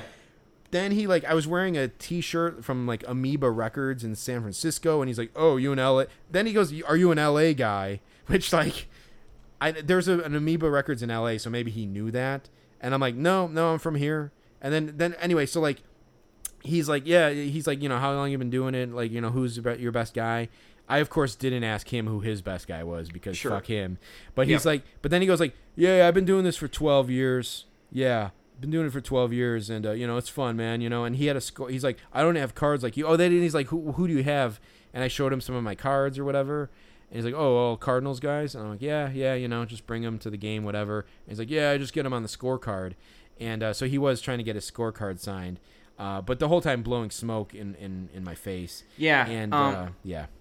And the thing about that too, the smoking is it, it's one thing if you're at a party and you want to step outside and have a cigarette and go away from everybody else outside, uh, and like maybe maybe one of your friends who doesn't smoke joins you and is able to stand at a reasonable distance while you smoke and still talk to you. Like we're we're in an, in a situation here where we're all boxed in, like just in in within inches of each other. Yeah. Um, nobody can move because nobody wants to lose their spot. And this guy's just he just lights up. He's just blowing smoke wherever. Yeah. Um, Ugh. yeah, it's uh, it's it's horrible, uh, and it's it's very rude too, and just like totally uh, not a way to read a room.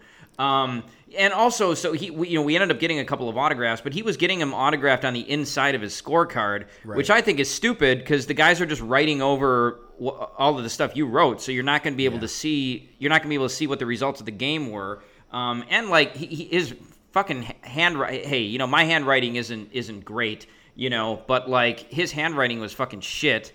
Yeah, Um, I, I saw his scorecard. First of all, he fucked up and he put like so in each line like there's kind of like two sections in the line where you can like put in a sub, right? You put the top, you put the guy's name at the top, Yeah. and then there's a little half line where you can put the subs bel- below it. I saw that he put all the starters down in the sub section and then erased them and rewrote them on the top. So that was like faux pas number one. Sure. Number two, he didn't put it the totals of the innings at the bottom of the inning. Mm-hmm. Um, he had no. I mean, you know, I don't do my totals until like my like uh, at bats, runs, hits, RBIs until later on when I get home. But he didn't have any of that. Like I felt like his his scorecard was not um, was not uh, you know within one percent accuracy or whatever. Yeah. Um, but uh, but yeah, he was having guys sign right on the scorecard.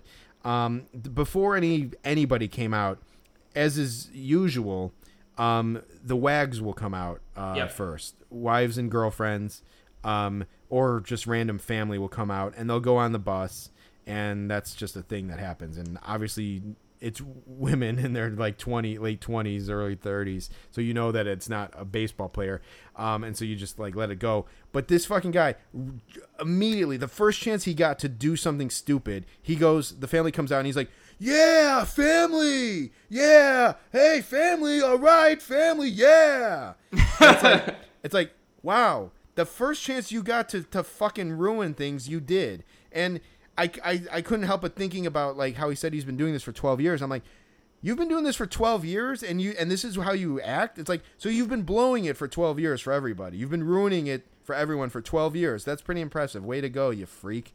Um, Yeah. What a just complete like like no sense of decorum just like f- just what an ass what a jackass like he might be might have been worse than the pool holes tits guy because at least that guy was in his mind thought he was being fun i mean i guess i guess inches mikolas thought he was being funny by yelling that but it's like these people are like three feet away from him and they're like they they're they didn't sign up for any of this stuff and like i, I felt like he was scaring some of them. They looked at him like what's wrong with you dude? It was Yeah. really fucking off-putting. Yeah, and it, it was um, one of those things too, where like uh, I, I think we've talked about this clip before, but it's from the show Wife Swap, and there's this little kid named King Curtis, and he doesn't like his new mom, and so he goes, "She's acting like she's the queen, and we're the sorry people." Um, and so like you know you've got these wives and girlfriends and maybe a couple of parents and you know mo- most of these are just people who are lucky enough to you know marry into a, a, a baseball family or like you know they raised their kid to do nothing but baseball and now their kid's a millionaire. So whatever. Um so that, that's the kind of people you're dealing with who are walking onto this bus. And and there and there you are saying like yeah yeah family. Like way to make all of us who are standing here look like the fucking sorry people dude um, you know, like you're you're making these people look like like deities, and they're just regular people, and you're like, yeah, family. Um, like you're you're making us, yeah, you're making us all look stupid, dude. Um, so yeah, like like you said, man, tw- twelve years, like you've been doing this twelve years, and that that's the kind of decorum you're gonna carry yourself with. It's it's sort of like the first line of Die Hard when like you know the the he's on the plane uh, that got into Los Angeles, and like a woman sees his gun, and he goes like, "It's okay, I'm a cop. I'm doing this for nine years." It's like, eh, nine years isn't really that long. It's not long enough for you to be like, "All right, yeah, it's fine." Um, right So yeah, like f- yeah, fuck this guy, dude. Right from right from the jump, like we knew we were in trouble. Yeah, exactly. And it's it was one of those things where it's like, wow, this sucks. Like we actually got a spot on the on the uh, railing. So like if anyone's gonna get an auto, like we're in one of the best positions to do that. And then we got this guy right here. I yeah, I actually made the analogy of like it being like a little kid, like you know, like a, a charity case, like little kid or something, like standing right by the bus.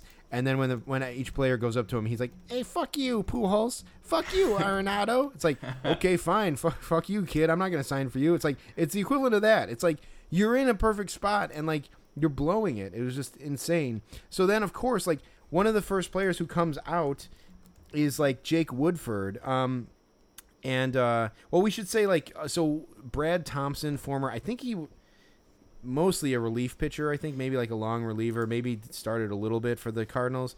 He's like a, an announcer guy. He came out and he actually signed. He was like super nice, and he signed for this guy.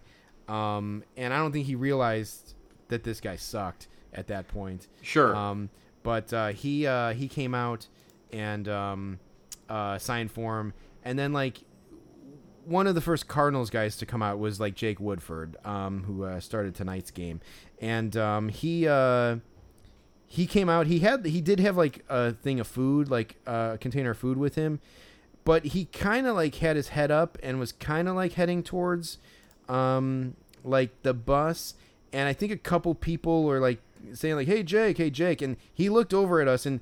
That's kind of like the first indication that the guy might come over and sign. He actually like looks and acknowledges you. And Yeah. then you can kind of see them make the decision in their head to like come over or to not come over. And the guy gave like the slightest look over to us, and then Inches Mikolas goes like, "Yeah, Jake, come on, baby, what you got for me? Come on, what you got? Come on, just give me a little something. just give me something, Jake, give me something." And Jake Woodford then immediately just goes on the bus, and I'm Yep. like, "Wow, that's how it. That's how this is gonna go down." Like he, I don't even, I don't know if he was gonna sign, but like there was at least a slight chance. And then this guy just fucking like just barfs all over the scene, and it's like, okay, definitely not signing now, you idiot. No. Like, just insane. I'm like, what the hell was that? What was that? And that was not the last time he did it either. No. Dakota No. Hudson came out and he's like, "Come on, Dakota, come on. What do you got for me, baby? Come on, something. Give me something." He's like, "Give me something, Dakota. Come on, give me something." it's like, "What the hell is wrong with you, dude?"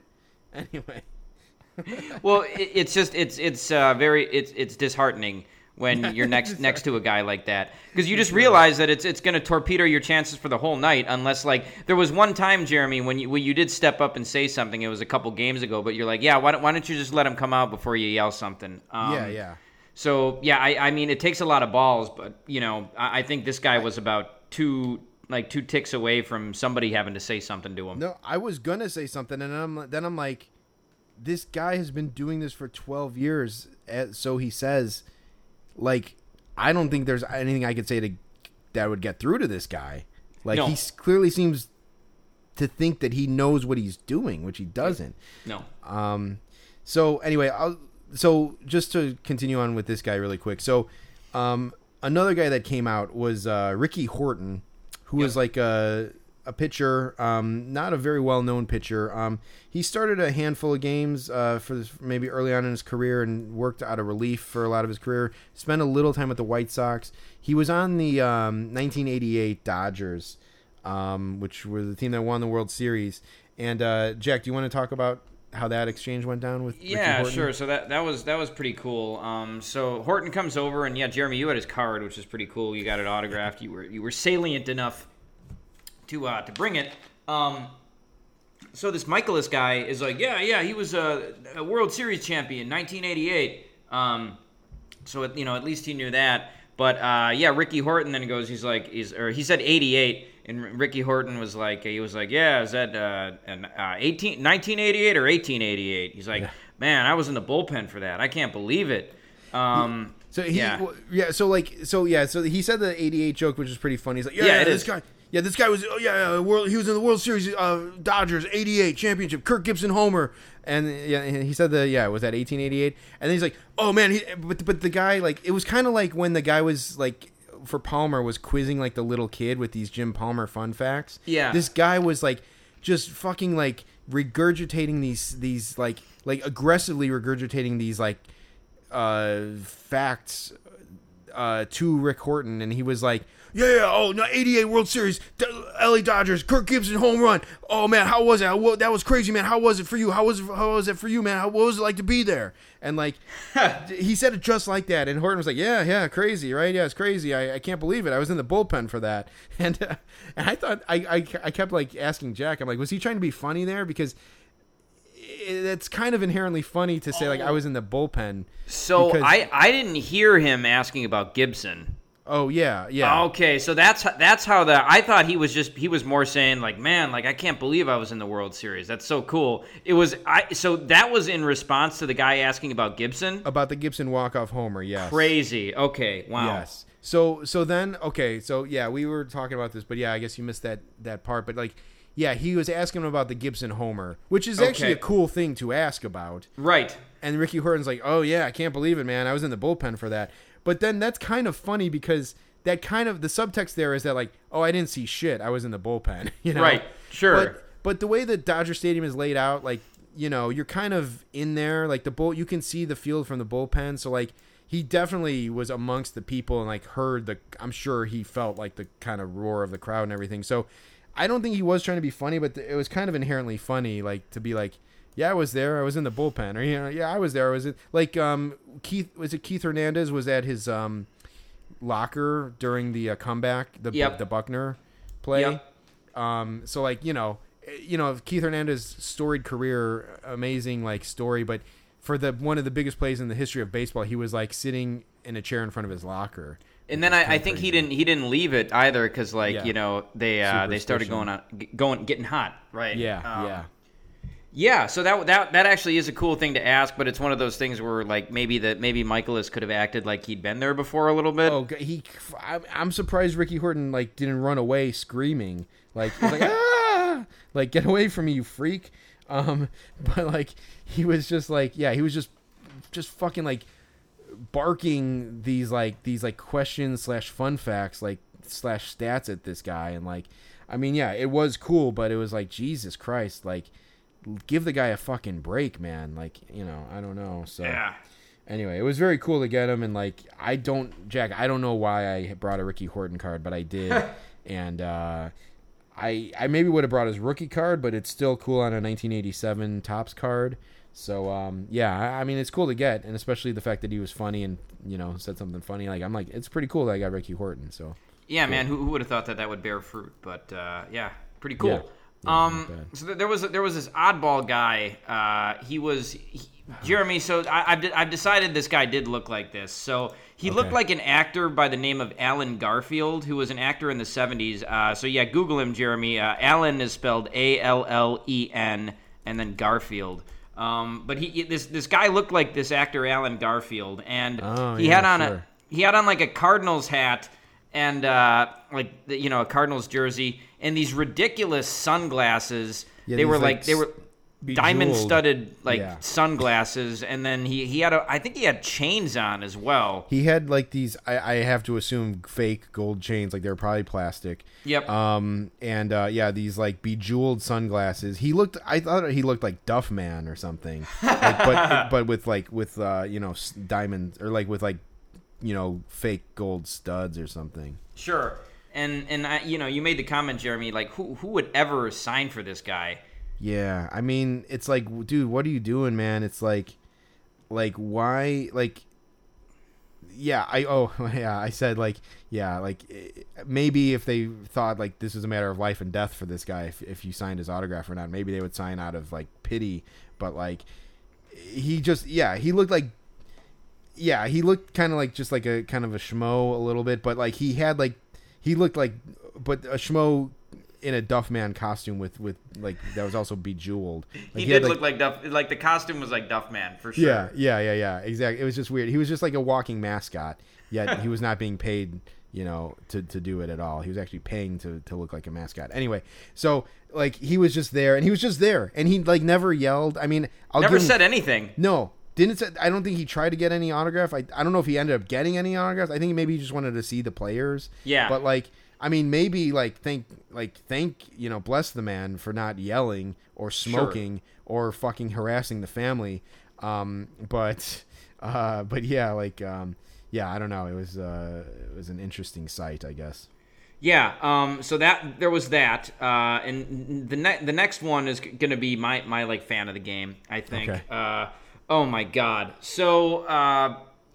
After the players started coming out, after the first few guys came out, this all of a sudden, like I, I notice I, there's I this think DeYoung came out and this is what sparked the whole thing, right? Is that, Yeah, is that right? uh, so yeah, this is what sparked the whole thing. So DeYoung comes out, and DeYoung is like taking forever. Like first, he's he was one of those guys who like stopped before he actually came out to the bus and. Uh, you know, was talking to some dude for like 10 minutes, and you could see him in the concourse, and you knew he was coming. And so then he comes out, and well, DeYoung, like the kid said, uh, like the fella said, DeYoung, um, DeYoung actually did sign for everybody. So he comes over, he's taking a super long time, he's signing a ton of autographs. So then be- behind us, um, all of a sudden, I see these like little arms like flailing behind me, um, and I, all I could see were arms. I didn't. I didn't look back. I was. I was too focused on on DeYoung. Um, but so it turns out that these arms belong to this like comically short lady. Um, and you know the lady was again, from what I gathered, just from her vibe, I think she was like in her fifties or sixties.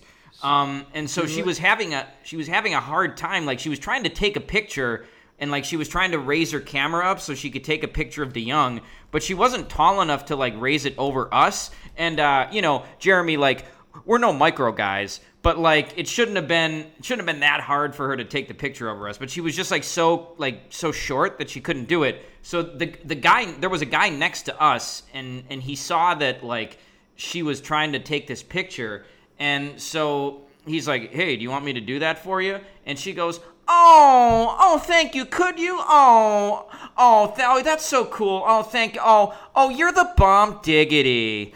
Um, and so that's what this lady sounded like. Just that that was her that was her one tone of Yeah. voice. Um, she sounded like she was just perpetually like aggrieved and like and and had had received bad news about something. She Um, she was, if if if you allow me to say, she, Yeah. she was like a she was a, a yenta. She was like an old yenta. And it, hey, listen, if that if that's an, a, a derogatory term, uh, I digress and I take it back. But Sure. uh, that that's how I would describe her for sure. Yeah. um, yeah. I don't know. Um. So then, then DeYoung, like he signs for everybody. Um. And he has a great, he has a great looking autograph too. Like I said, so it, his, it, you know, he it, it takes him a while to sign.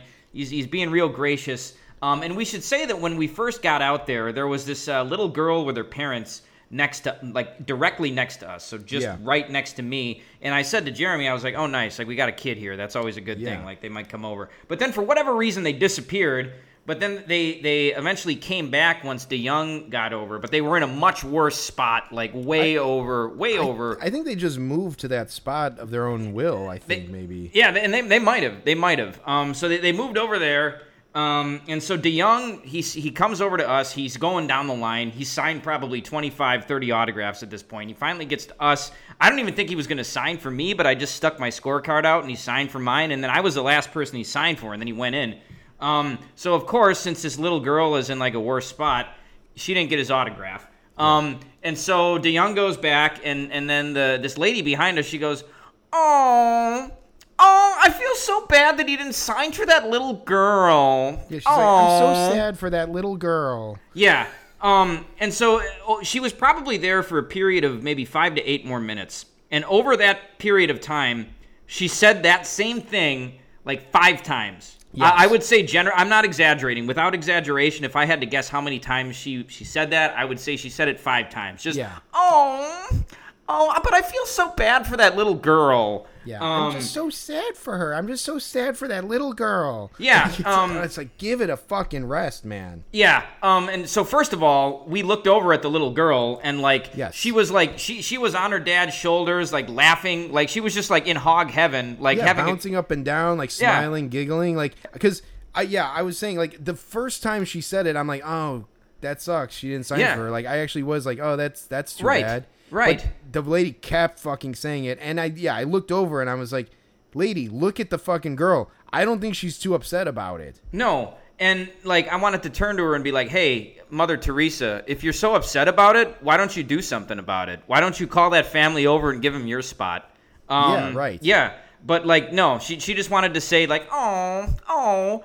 Um, you know, I, uh, I I was in a situation a different time, Jeremy. This was not at a baseball game, but like I was kind of I was forced to just be stationary while I had to listen to this phone call of this person who had just gotten a call from somebody and like that the person on the other end of the line had just like quit a job that they'd been at for a long time and the person who was who was next to me who was on the phone was like oh oh i'm so happy for you oh that's such a big step you took oh my god oh Um, I cannot stand that, man. It's like you ever, you ever, are you ever like on the L train or just anywhere, and all of a sudden people just start laughing like hysterically, just as at, at like like the, at, as if they were just heard the funniest thing that ever was said. They're just laughing hysterically. In situations like that, I want to say to the person like, "Hey, you know what? Whatever it is you're laughing at, it's not that funny.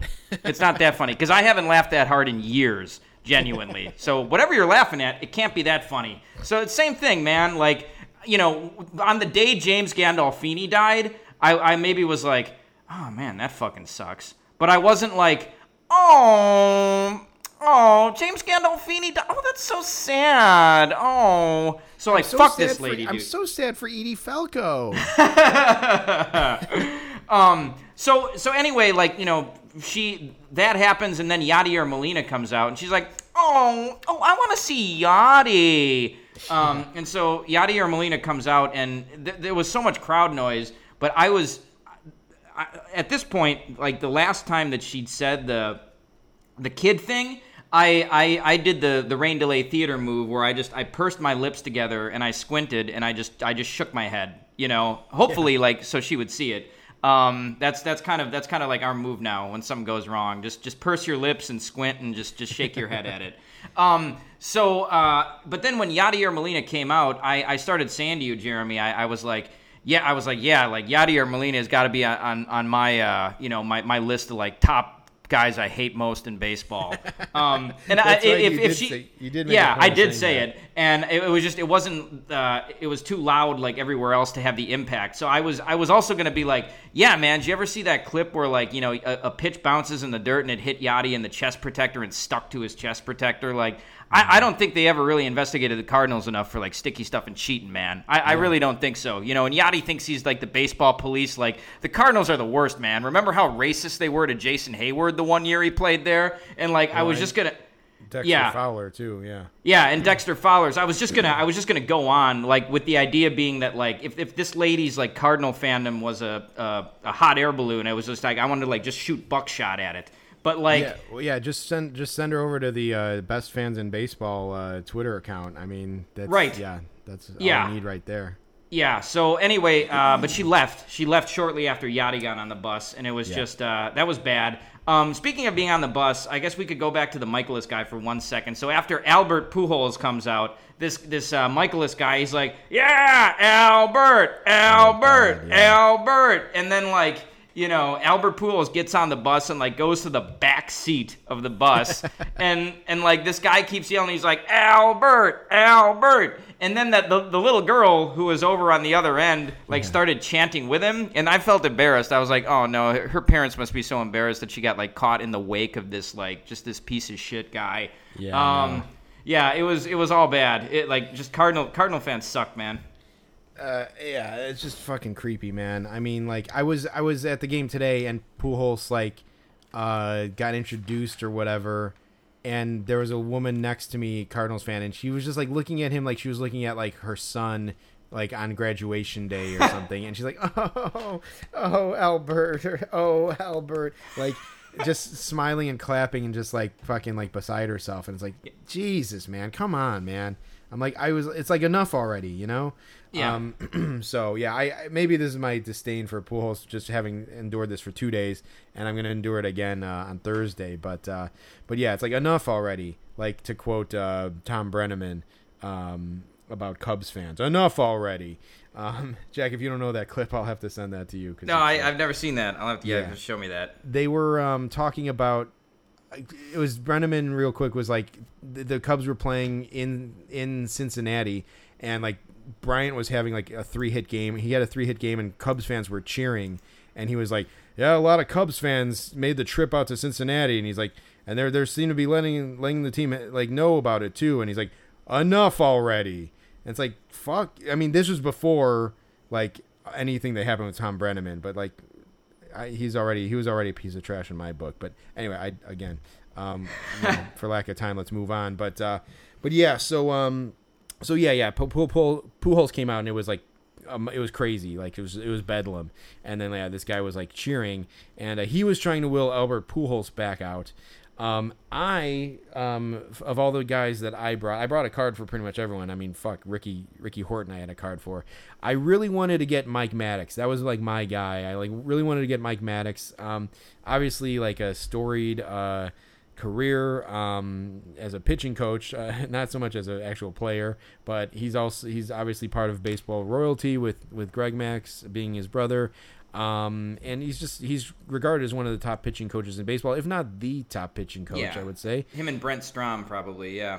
Yeah, and like and so like uh, also he has that that uh, curious walk that he does for his friends across the diamond. Uh, Right. When you go back to the uh, White Sox uh, Cardinals game. Oh, yeah. Um, and I brought his 1987 card, which happened to be his rookie card, and it's like a nice card where he's posing and everything. And I'm like, this would be a really cool card for him to sign, and uh, it would just be really cool to get. And I'm like, he might not sign, but like he probably would, and he should. He should sign, um, uh, based on the demand, I would say.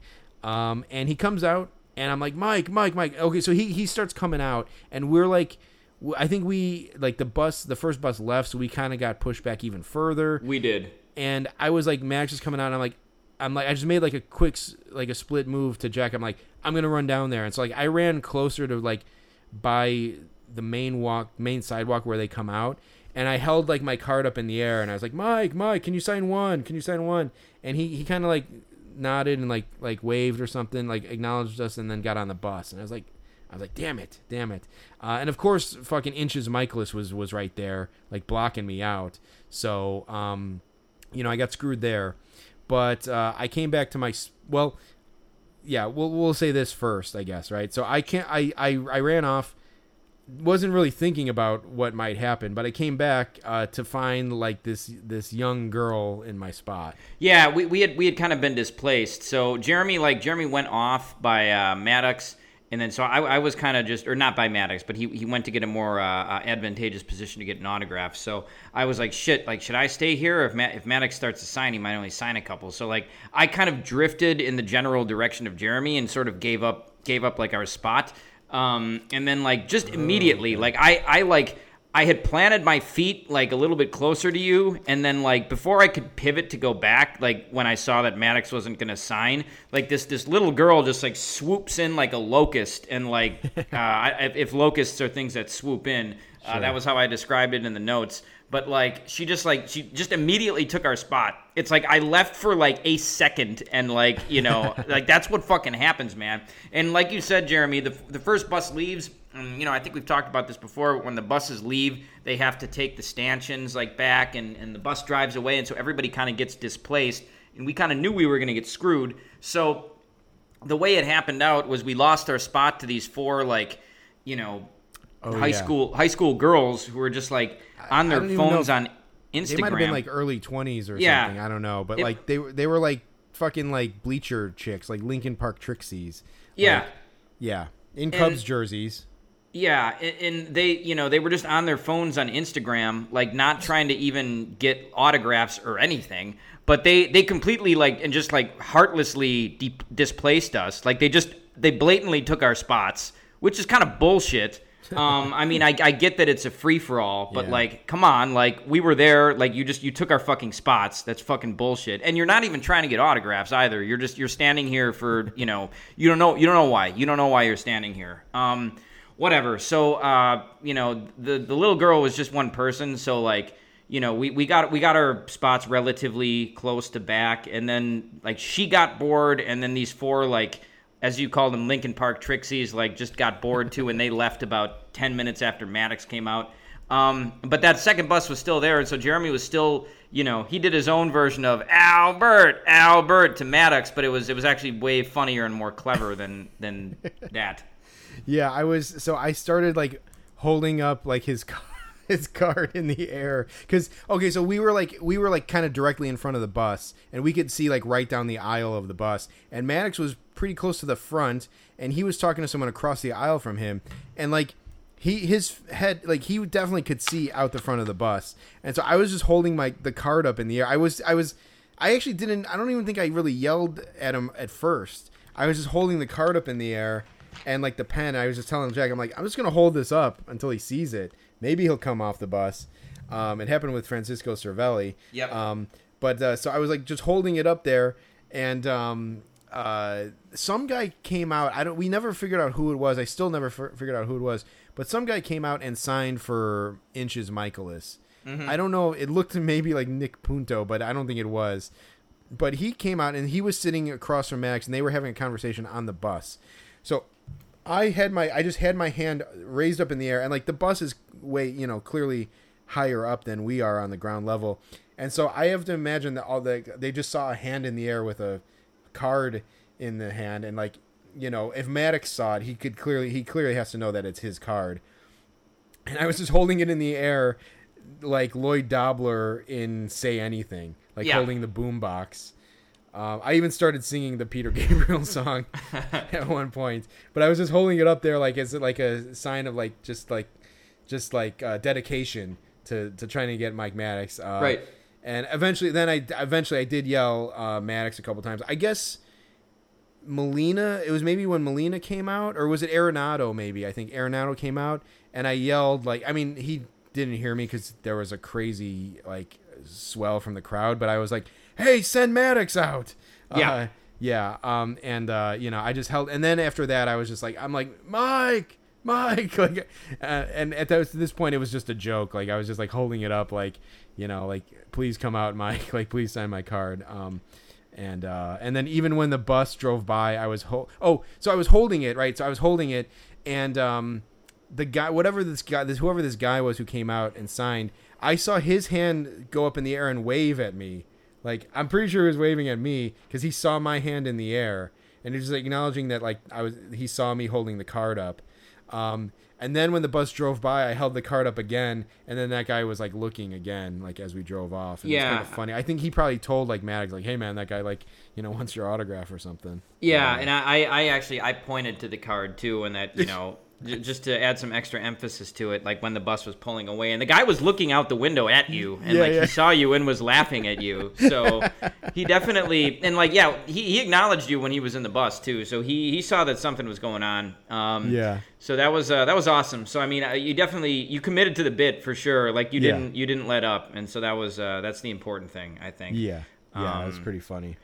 Uh, yeah, so so uh, you know we're on the north side for this Cubs game, so we're not we're not it's not the south side, it's not south side rules, but there was still a there was still a guy who who had a cooler of uh, alcoholic beverages and was trying to sell them to these uh, to, to, to uh, the autograph goers, um, and uh, it was it was absurd. Uh, and also, like, you can't do that in Wrigleyville. Uh, like, they're gonna, you know, they're be, just because there's so many bars around, and the bars want all that money. So, like, you know, street drinking is not really a thing unless it's like, it's it's not a thing even during It's like co- T box. It's completely not legal. It's completely No. Ill- illegal, and like people get tickets. Like cops wait on like the uh, Addison Red Line stop and give Yep. people tickets for having open beers. Yep. So it's completely not legal. Um, it's you know it's not New Orleans or Las Vegas or whatever like where you No. can walk around with a beer. So, but this guy's walking around with the, the thing, and he was just he was trying to sell to anyone who was near him. He was like, "Beer, I got beer," and he's he's just yelling it like, "I got beer here," and like. Yep. There's like a armed security guard in front of us and Cubs security staff right there, and he's Yep. like, "I got beer, I got beer." Like, you know, who wants a beer? And like, we're just like, Jesus, man, and like, and so wh- he's saying like all these you know things. He's like barking for these like for these beer sales, and one of the things he goes was like, "Don't be scared, don't be scared." It's like, "I got beer, don't be scared." And I'm like, "Don't be scared. Who are you? Who are you to say to not be scared? What are you gonna like?" Talk the cops down like when they come over and try to give you a ticket for having an open container. Like, don't be scared. You're you you are you are miles away from the law, and you're like trying to say this. Like it's crazy. Like, Yeah. oh, this guy said don't be scared, honey. So let's go and get a couple beers and crack them open in the corner of uh, uh, Sheffield and, and Addison. and then so some some guy actually did buy a beer from him and uh, you know I, it was almost just out of pity or like all right uh, fine I'll, I'll buy a beer what do you got and so the guy the guy buys like a bud light a can, a 12 a 12 ounce can of bud light and he's like yeah how much is that and the street beer guy goes he goes five, five bucks like Yeah. are you fucking kidding me five dollars for a can of street beer is uh, like you could have gone in any bar. It's it's Monday night, man. Yeah. It's a Monday night. Every bar probably has three dollar Bud Light t- uh, on tap, like on special or In PBR. Wrigleyville, yeah, In, in Wrigleyville. Wrigleyville, Yeah. yeah. and this guy's selling five dollar beers on the street. Um, Yeah, illegally. Yeah, like Yeah. where you're risking getting a ticket. Yeah. Yeah, it's it, it was it was absurd. And so uh, later later on, so that guy was just he was hanging around, and he he was also getting a little bit uh, squirrely, like he was getting a little too close to the action. And then eventually, that armed security guard was like, "Hey man, you got to get the you got to get out of here." And so I think eventually the guy just just uh, scuttled away, but not before selling a few more white claws to these these two guys who, when Tommy Edman came out. Uh, it turns out that Tommy Edman like knew these guys, and you know he Tommy Edman goes over for uh, like five minutes to talk to these guys. You know I don't know I don't know how he knew them, but like you know th- that's that's who Tommy Edman is, and that's who these guys are. Like they just they just bought like five dollar White Claws from this fucking you know this degenerate, and now they're talking to Tommy Edman. That's that, that something doesn't sit right about that. Was it? The, it was the same guys who bought the beer. So it, it, it wasn't one guy. There, there were a couple other guys who bought White Claws from from him. Like they had cans of White Claw and they were drinking them as they were talking to Tommy Edman. I think they purchased them. Ah. They purchased them from that guy. They must have got those White Claws from somewhere. Well, and I think that yeah, that was when like the security guard kind of tried to kick that guy out because he was just like selling too many things around around them. Yeah, he okay. So yeah, the the the guy like was trying to sell like the, these guys stopped the guy and we're gonna buy two, and then the security guy came over and kind of like broke it up. Yeah. But then as, as as soon as he walks away, yeah, he sold the guys come back with two Budweisers in their hands or whatever, Yeah. and like yeah. So I don't know, like yeah, maybe they were all part of the same group or whatever, but like um. But yeah, but then yeah, Tommy Edman did come out and like these. He was getting on the bus and these guys like waved him off the bus and he came over and started talking to him. Yeah, and so then you know he talks to these guys, whatever. Then you know he gets back on the goes to go get back on the bus, and Jeremy Jeremy says, "Hey Tommy, could you sign one?" And he goes, "Nah, I got to get on the bus." Like you know he gestures to the bus and he just goes on. It's like, Yeah. yeah, man, you, I think you could have signed one, dude. Yeah, exactly. Well, yeah, because it would be like another like I feel like 15 minutes. maybe. Absolutely, yeah. I mean, Arenado and company hadn't even come on the bus yet, and Arenado came out last with a bunch of other guys and, and Marmol, the manager. Um, so yeah, it was like another 15 minutes. He wasn't going anywhere. No, no. Uh, yeah, it uh, it uh, he's he's not that big to uh to to turn that down. No. Um, and yeah, there was there yeah we were we were talking about like there were there were still some like legit Cardinals fans there in Cardinals gear, and like there the crowd had dissipated. weren't that many people. He probably could have signed. It's like we- I was saying, like you know, if you're a Cardinals fan uh, in Chicago and there's people out there in Cardinals gear waiting for your autograph, it's like, dude, just sign for him, man. Like they they clearly care a lot, and they're they're like they're wait they waited. De, De Young after he signed, he said, "Hey, thanks for waiting." You know, Yeah. like which like that's cool. Like that's the that's the flip side of the thing where it's like people can say like, "Ah, these freaks, get away from me." But then you know the the flip side of that is someone a player might actually be like, "Oh, these people like waited for me to come out." Like the least I could do is sign for them, you know. So like it's nice to know that some guys actually have that mentality. Um, but like yeah, Edman like I didn't. uh you know, he didn't think about that as much as he thought about his like perfect little pressed uh, polo shirt that he was wearing and like his like fucking designer fucking backpack that he had. This fucking backpack was like it's for the you know how like they make like bags for like the the, the person on the go or like the, you know pre, you know uh, this bag can take a beating like you know can go through this this bag that he was wearing is for someone who like has never like touched a rough surface ever. It's like No, the bag like the- for for wimps. Like it's the bag for someone who can't handle being breathed on or something. Right. Yeah, I could see like Gwyneth Paltrow recommending this bag. Yeah, or like fucking I don't know, or maybe Dino Ballin or something. Like, you, know, there's, you know, I want to I want to make sure like you know we call out some all the people who might benefit from this crappy little bag. um, but yeah, like it was it sucked and like yeah, so uh, yeah, Tommy Edman like have fun with all that. Yeah. Um, but yeah, so um so yeah, so that can't that happened. He was one of the last like yeah, like you know, that that last group of people came out. A bunch of coaches came out at the end. Stubby Clapp came out. Oh yeah. Uh that was pretty good. Uh, Stubby Clapp gets on uh, gets on the bus, and like as soon as like it was clear that he wasn't going to sign, Jack yelled, "I'm a big strong guy," yep. Oh uh, yeah. Yeah. quoting He- uh, Pete Alonso. you wonder uh, you wonder if he got it. Probably. Um, Yeah. What, what a what a little like what a little shrimp. Like who who is he to take down Pete Alonso? Um, Stubby yeah, but little guy. yeah, yeah, yeah, yeah. Right. None of none of those guys signed. Arenado was in that last group. He never even came close. He he did the Machado move where it's like he looked at the people, but he almost looked through them. Uh, Sure. You know. So yeah, no, not even close. Marmol looked at the people with contempt. Uh, so that With was his like, backwards hat. yeah, so it's like, wow, dude, you're just a figurehead. Like you're you're just here because like you'll do what Yadi Molina, and Pujols and Wainwright say. Like you're just a you're just a puppet. Yeah, Um, exactly. So yeah, screw that guy.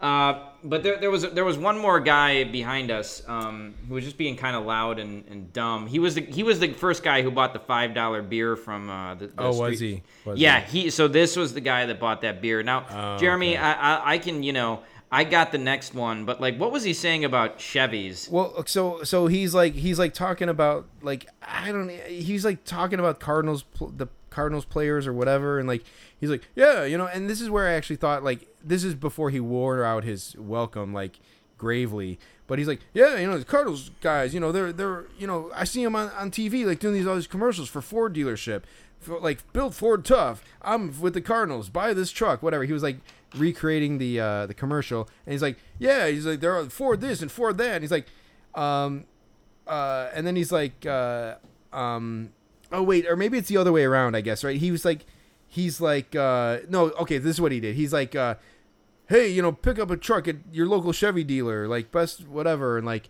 uh you know he he does like the commercial basically. He like quotes the commercial like a cardinals player like doing a commercial for a Yeah. chevy dealership. And he's like yeah they do all these chevy commercials and then you see them and they they're all driving ford trucks. And it's like yeah there are no chevy boys around here every, everyone or whatever. Like talking about how they're yeah they don't drive the car that they do a commercial for which like should not be a big surprise but basically saying that they all drive fords and then i heard him i did hear him say like yeah ford man fixed to repair daily it's like okay great um Oh yeah, that he said that was what uh, what Ford stands for. Ford stands for. Yeah, I've Yeah, also yeah. heard uh, "found on roadside dead."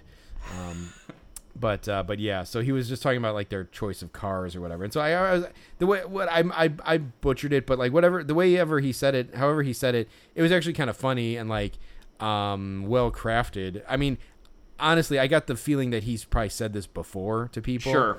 Um, but it was actually like, huh, that's kind of funny. That's a funny observation, as if you were a stand-up comedian. But then he would quickly wear out his his any grace that he earned. Yeah, it, it's one of those things where like you know people seem to like the first thing that he said, so he just he just Yeah. he took it he took it too far. Yes, yes. Um, and he just he started he started holding court. Um, with anyone who would listen, so he was, you know, he, he was ta- he had a group of friends and he was talking to his friends, but he was he was just he was doing that thing where he was talking loudly so everybody could hear him and hear how much he knows. Um, and so at first he started talking about like how in baseball you can't win with just one guy. He's like, yeah, you can't win with just just one guy. It's not like basketball. It's not like basketball where you know one guy will win you a championship. Like in baseball, you know, like I think he was saying like you have to have a complete team or something. And so then that was one way that you win in baseball. But another way is he's he's like, yeah, you know, in baseball you've got to get hot at the right time um, and like he, he was emphasizing at the right time, and he's like KC, KC, like they got hot at the right time. Um, and first of all, like oh, so that, were they they were they got hot for two years in a row because they made two World Series in a row, and like they didn't get hot at the right time. They spent years constructing that team. Um, Jeremy, you were you said like you know the Cubs went wire to wire in 2016, so they got hot on April 1st. Um, Yeah, good for them. Yeah. The Yankees, the Yankees got hot in, in 1996 and they won like four straight World Series, so they were hot for four years. Um, this guy just didn't know what he was talking about. Uh, and I, eventually, I asked you like, you know, who is this guy advocating for, or like, you know, what like what team, like what is he talking about? And you're just like, yeah, I think he's just waxing about baseball. Yeah, I don't I don't know. Like he just was like again, like I feel like it's one of those things where like he like had one observation about like one team and then like just was going on like he was like saying like like what was the best Cardinal team you ever saw? And like, well, for me it was a 2006. And he's like, yeah, yeah, but and he's like, this team won the wild card by two games. They finished two games over 500, and then they ended up winning the World Series. I don't know if that was like the 2011 Cardinals. yeah, I guess. I think so. Yeah. Yeah, and it's just like, dude, like, okay, that happened, but then there's also plenty of dynasties and like times like teams like like yeah like went wire to wire. It's like what, just give it up, man. Like the point is is is dead. Like whatever. Yeah, it was uh, it, it was a, a strange way to end the night. Um, uh, so yeah, that, that just one just one of those guys who thinks he knows more about sports than he you know than he actually does. So uh, going on and on. Yeah. you know, Jeez. yeah. For, forget forget that guy. Um, and honestly, forget forget the Cardinals, man. Like they they so outside of DeYoung, like none of them were fucking. They, they were all assholes. Miles Mikolas, uh, the real Miles Mikolas, came out uh, dressed like a, a character from Anchorman. Just completely ignored everybody. Yadi basically ignored everybody. Pujols, you know, ignored everybody. So you know, for, forget him, man. Fuck him. Yeah, well, and I guess maybe then, then you'll probably approve of what uh, Inches Mikolas said to, to close out the night Oh. because there were there were two guys who came out, or two or three guys, or no, no, it was two guys who came out, and they were clearly not players. They were probably we always guess that they're like analytics guys or scouts or whatever. But uh, one guy um, had like a shaved head, and one guy had like a beard, like not the most unusual look for for a human person. Um, but inch they they come out, they get on the bus, and and before they're even on the bus, inches Mikolas yells out like, "Yeah, bald head and facial hair," and it's like, "Fuck, dude." He, I mean, it was like it was a you know it, it came full circle. Honestly, like it started with yeah family, and it ended with like yeah bald head and facial hair. It's like what a fucking toad! Like just what a fucking absolute toad. I Yeah, I'm man. glad he kind of disappeared at the end because I like if he would have said like, "Hey man, like, see you later, man," I would have just like kind of turned away from him and walked away, like just a fucking creep. Yeah, and it's like bald head and facial hair. Like you're not Robert Redford, dude. Like Well, have you yeah. looked at, have you looked in a mirror? Also, He looks like these these guys, yeah, yeah, and like also these guys are in a major league traveling party. Um, and you Who know what you? what are you what are you doing right now? So. Uh, yeah, but what you're, you're right. What a perfect. Uh, there's some nice symmetry uh, with that one right there for sure. Um, finally, uh, just just like a classic Graffer thing, um, there was there was like a, a bald uh, guy coming out who maybe was a little older than Marmol, but looked like he could have been Marmol. And I, I, I said I said to Jeremy, I said, "Oh man, is that Marmol?" And this lady this lady next to us turns to me and goes, "No." It's like you know what, man. I'm I'm tired. I'm I've about had it. I've about had it with like speculating if that's a guy, and then somebody just like turning and telling me no. Like just just let me like talk to my friend and Yeah. let us decide that. Jesus. I I know it's almost at the point where we should just say like, we weren't talking to you. Yeah. know. Yeah. Um, just just lots of people uh, there to, to tell you how much they know. So anyway, uh, that's gonna wrap up uh, this one. Uh, yeah, this this ended up being a pretty full episode, but uh, well, it was Cubs Cardinals and it was a good game, so why not? For sure, yeah. Um, uh, it, uh, it was uh, cool to see the, the to cover this game for the uh, the the podcast. Uh, the bus wasn't like we got in early. Like it did get a little. It did get pretty rowdy, but um, we were we were in the best position to get what we could, and we got a Yep. couple autographs. So like that's cool. Um, but uh, but yeah, it is what it is. Uh, we'll see what the next uh, what the future holds. Um, Absolutely. Car- Cardinals still less less of assholes than the Brewers at the bus, so Yeah, I I guess, guess I'll give so. give them that. Give them that. Yeah. So I don't know. We'll see what's up next. But uh, but yeah, we'll be coming to you uh, with another episode soon. Um, and uh, yeah, we'll we'll have it for you when we have it for you. The you know September Cubs baseball coming up. Uh, a couple of bad teams coming up, so I think we'll be able to. You know, have some more bus tales to, to show you, and uh, we got to get to the White Sox to try. The White Sox have introduced new food in the second half of August in the baseball season, so we have to go and cover some of that. I do want to try some of it. It's just asinine to introduce new food at this point in the season. But uh, so we'll we'll be coming. Uh, you know, we'll be bringing you games from both sides of the city uh, for this last month. Um, thanks for again, thanks for being patient with us. Uh, I was out of town last week, and um, yeah, we're just trying to get as many games as we can. So uh, we'll be bringing you something very shortly. All right, sounds good. For Rain Delay Theater, I'm Jack Sokowski. And I'm Jeremy Dionisio. See you next time. Later.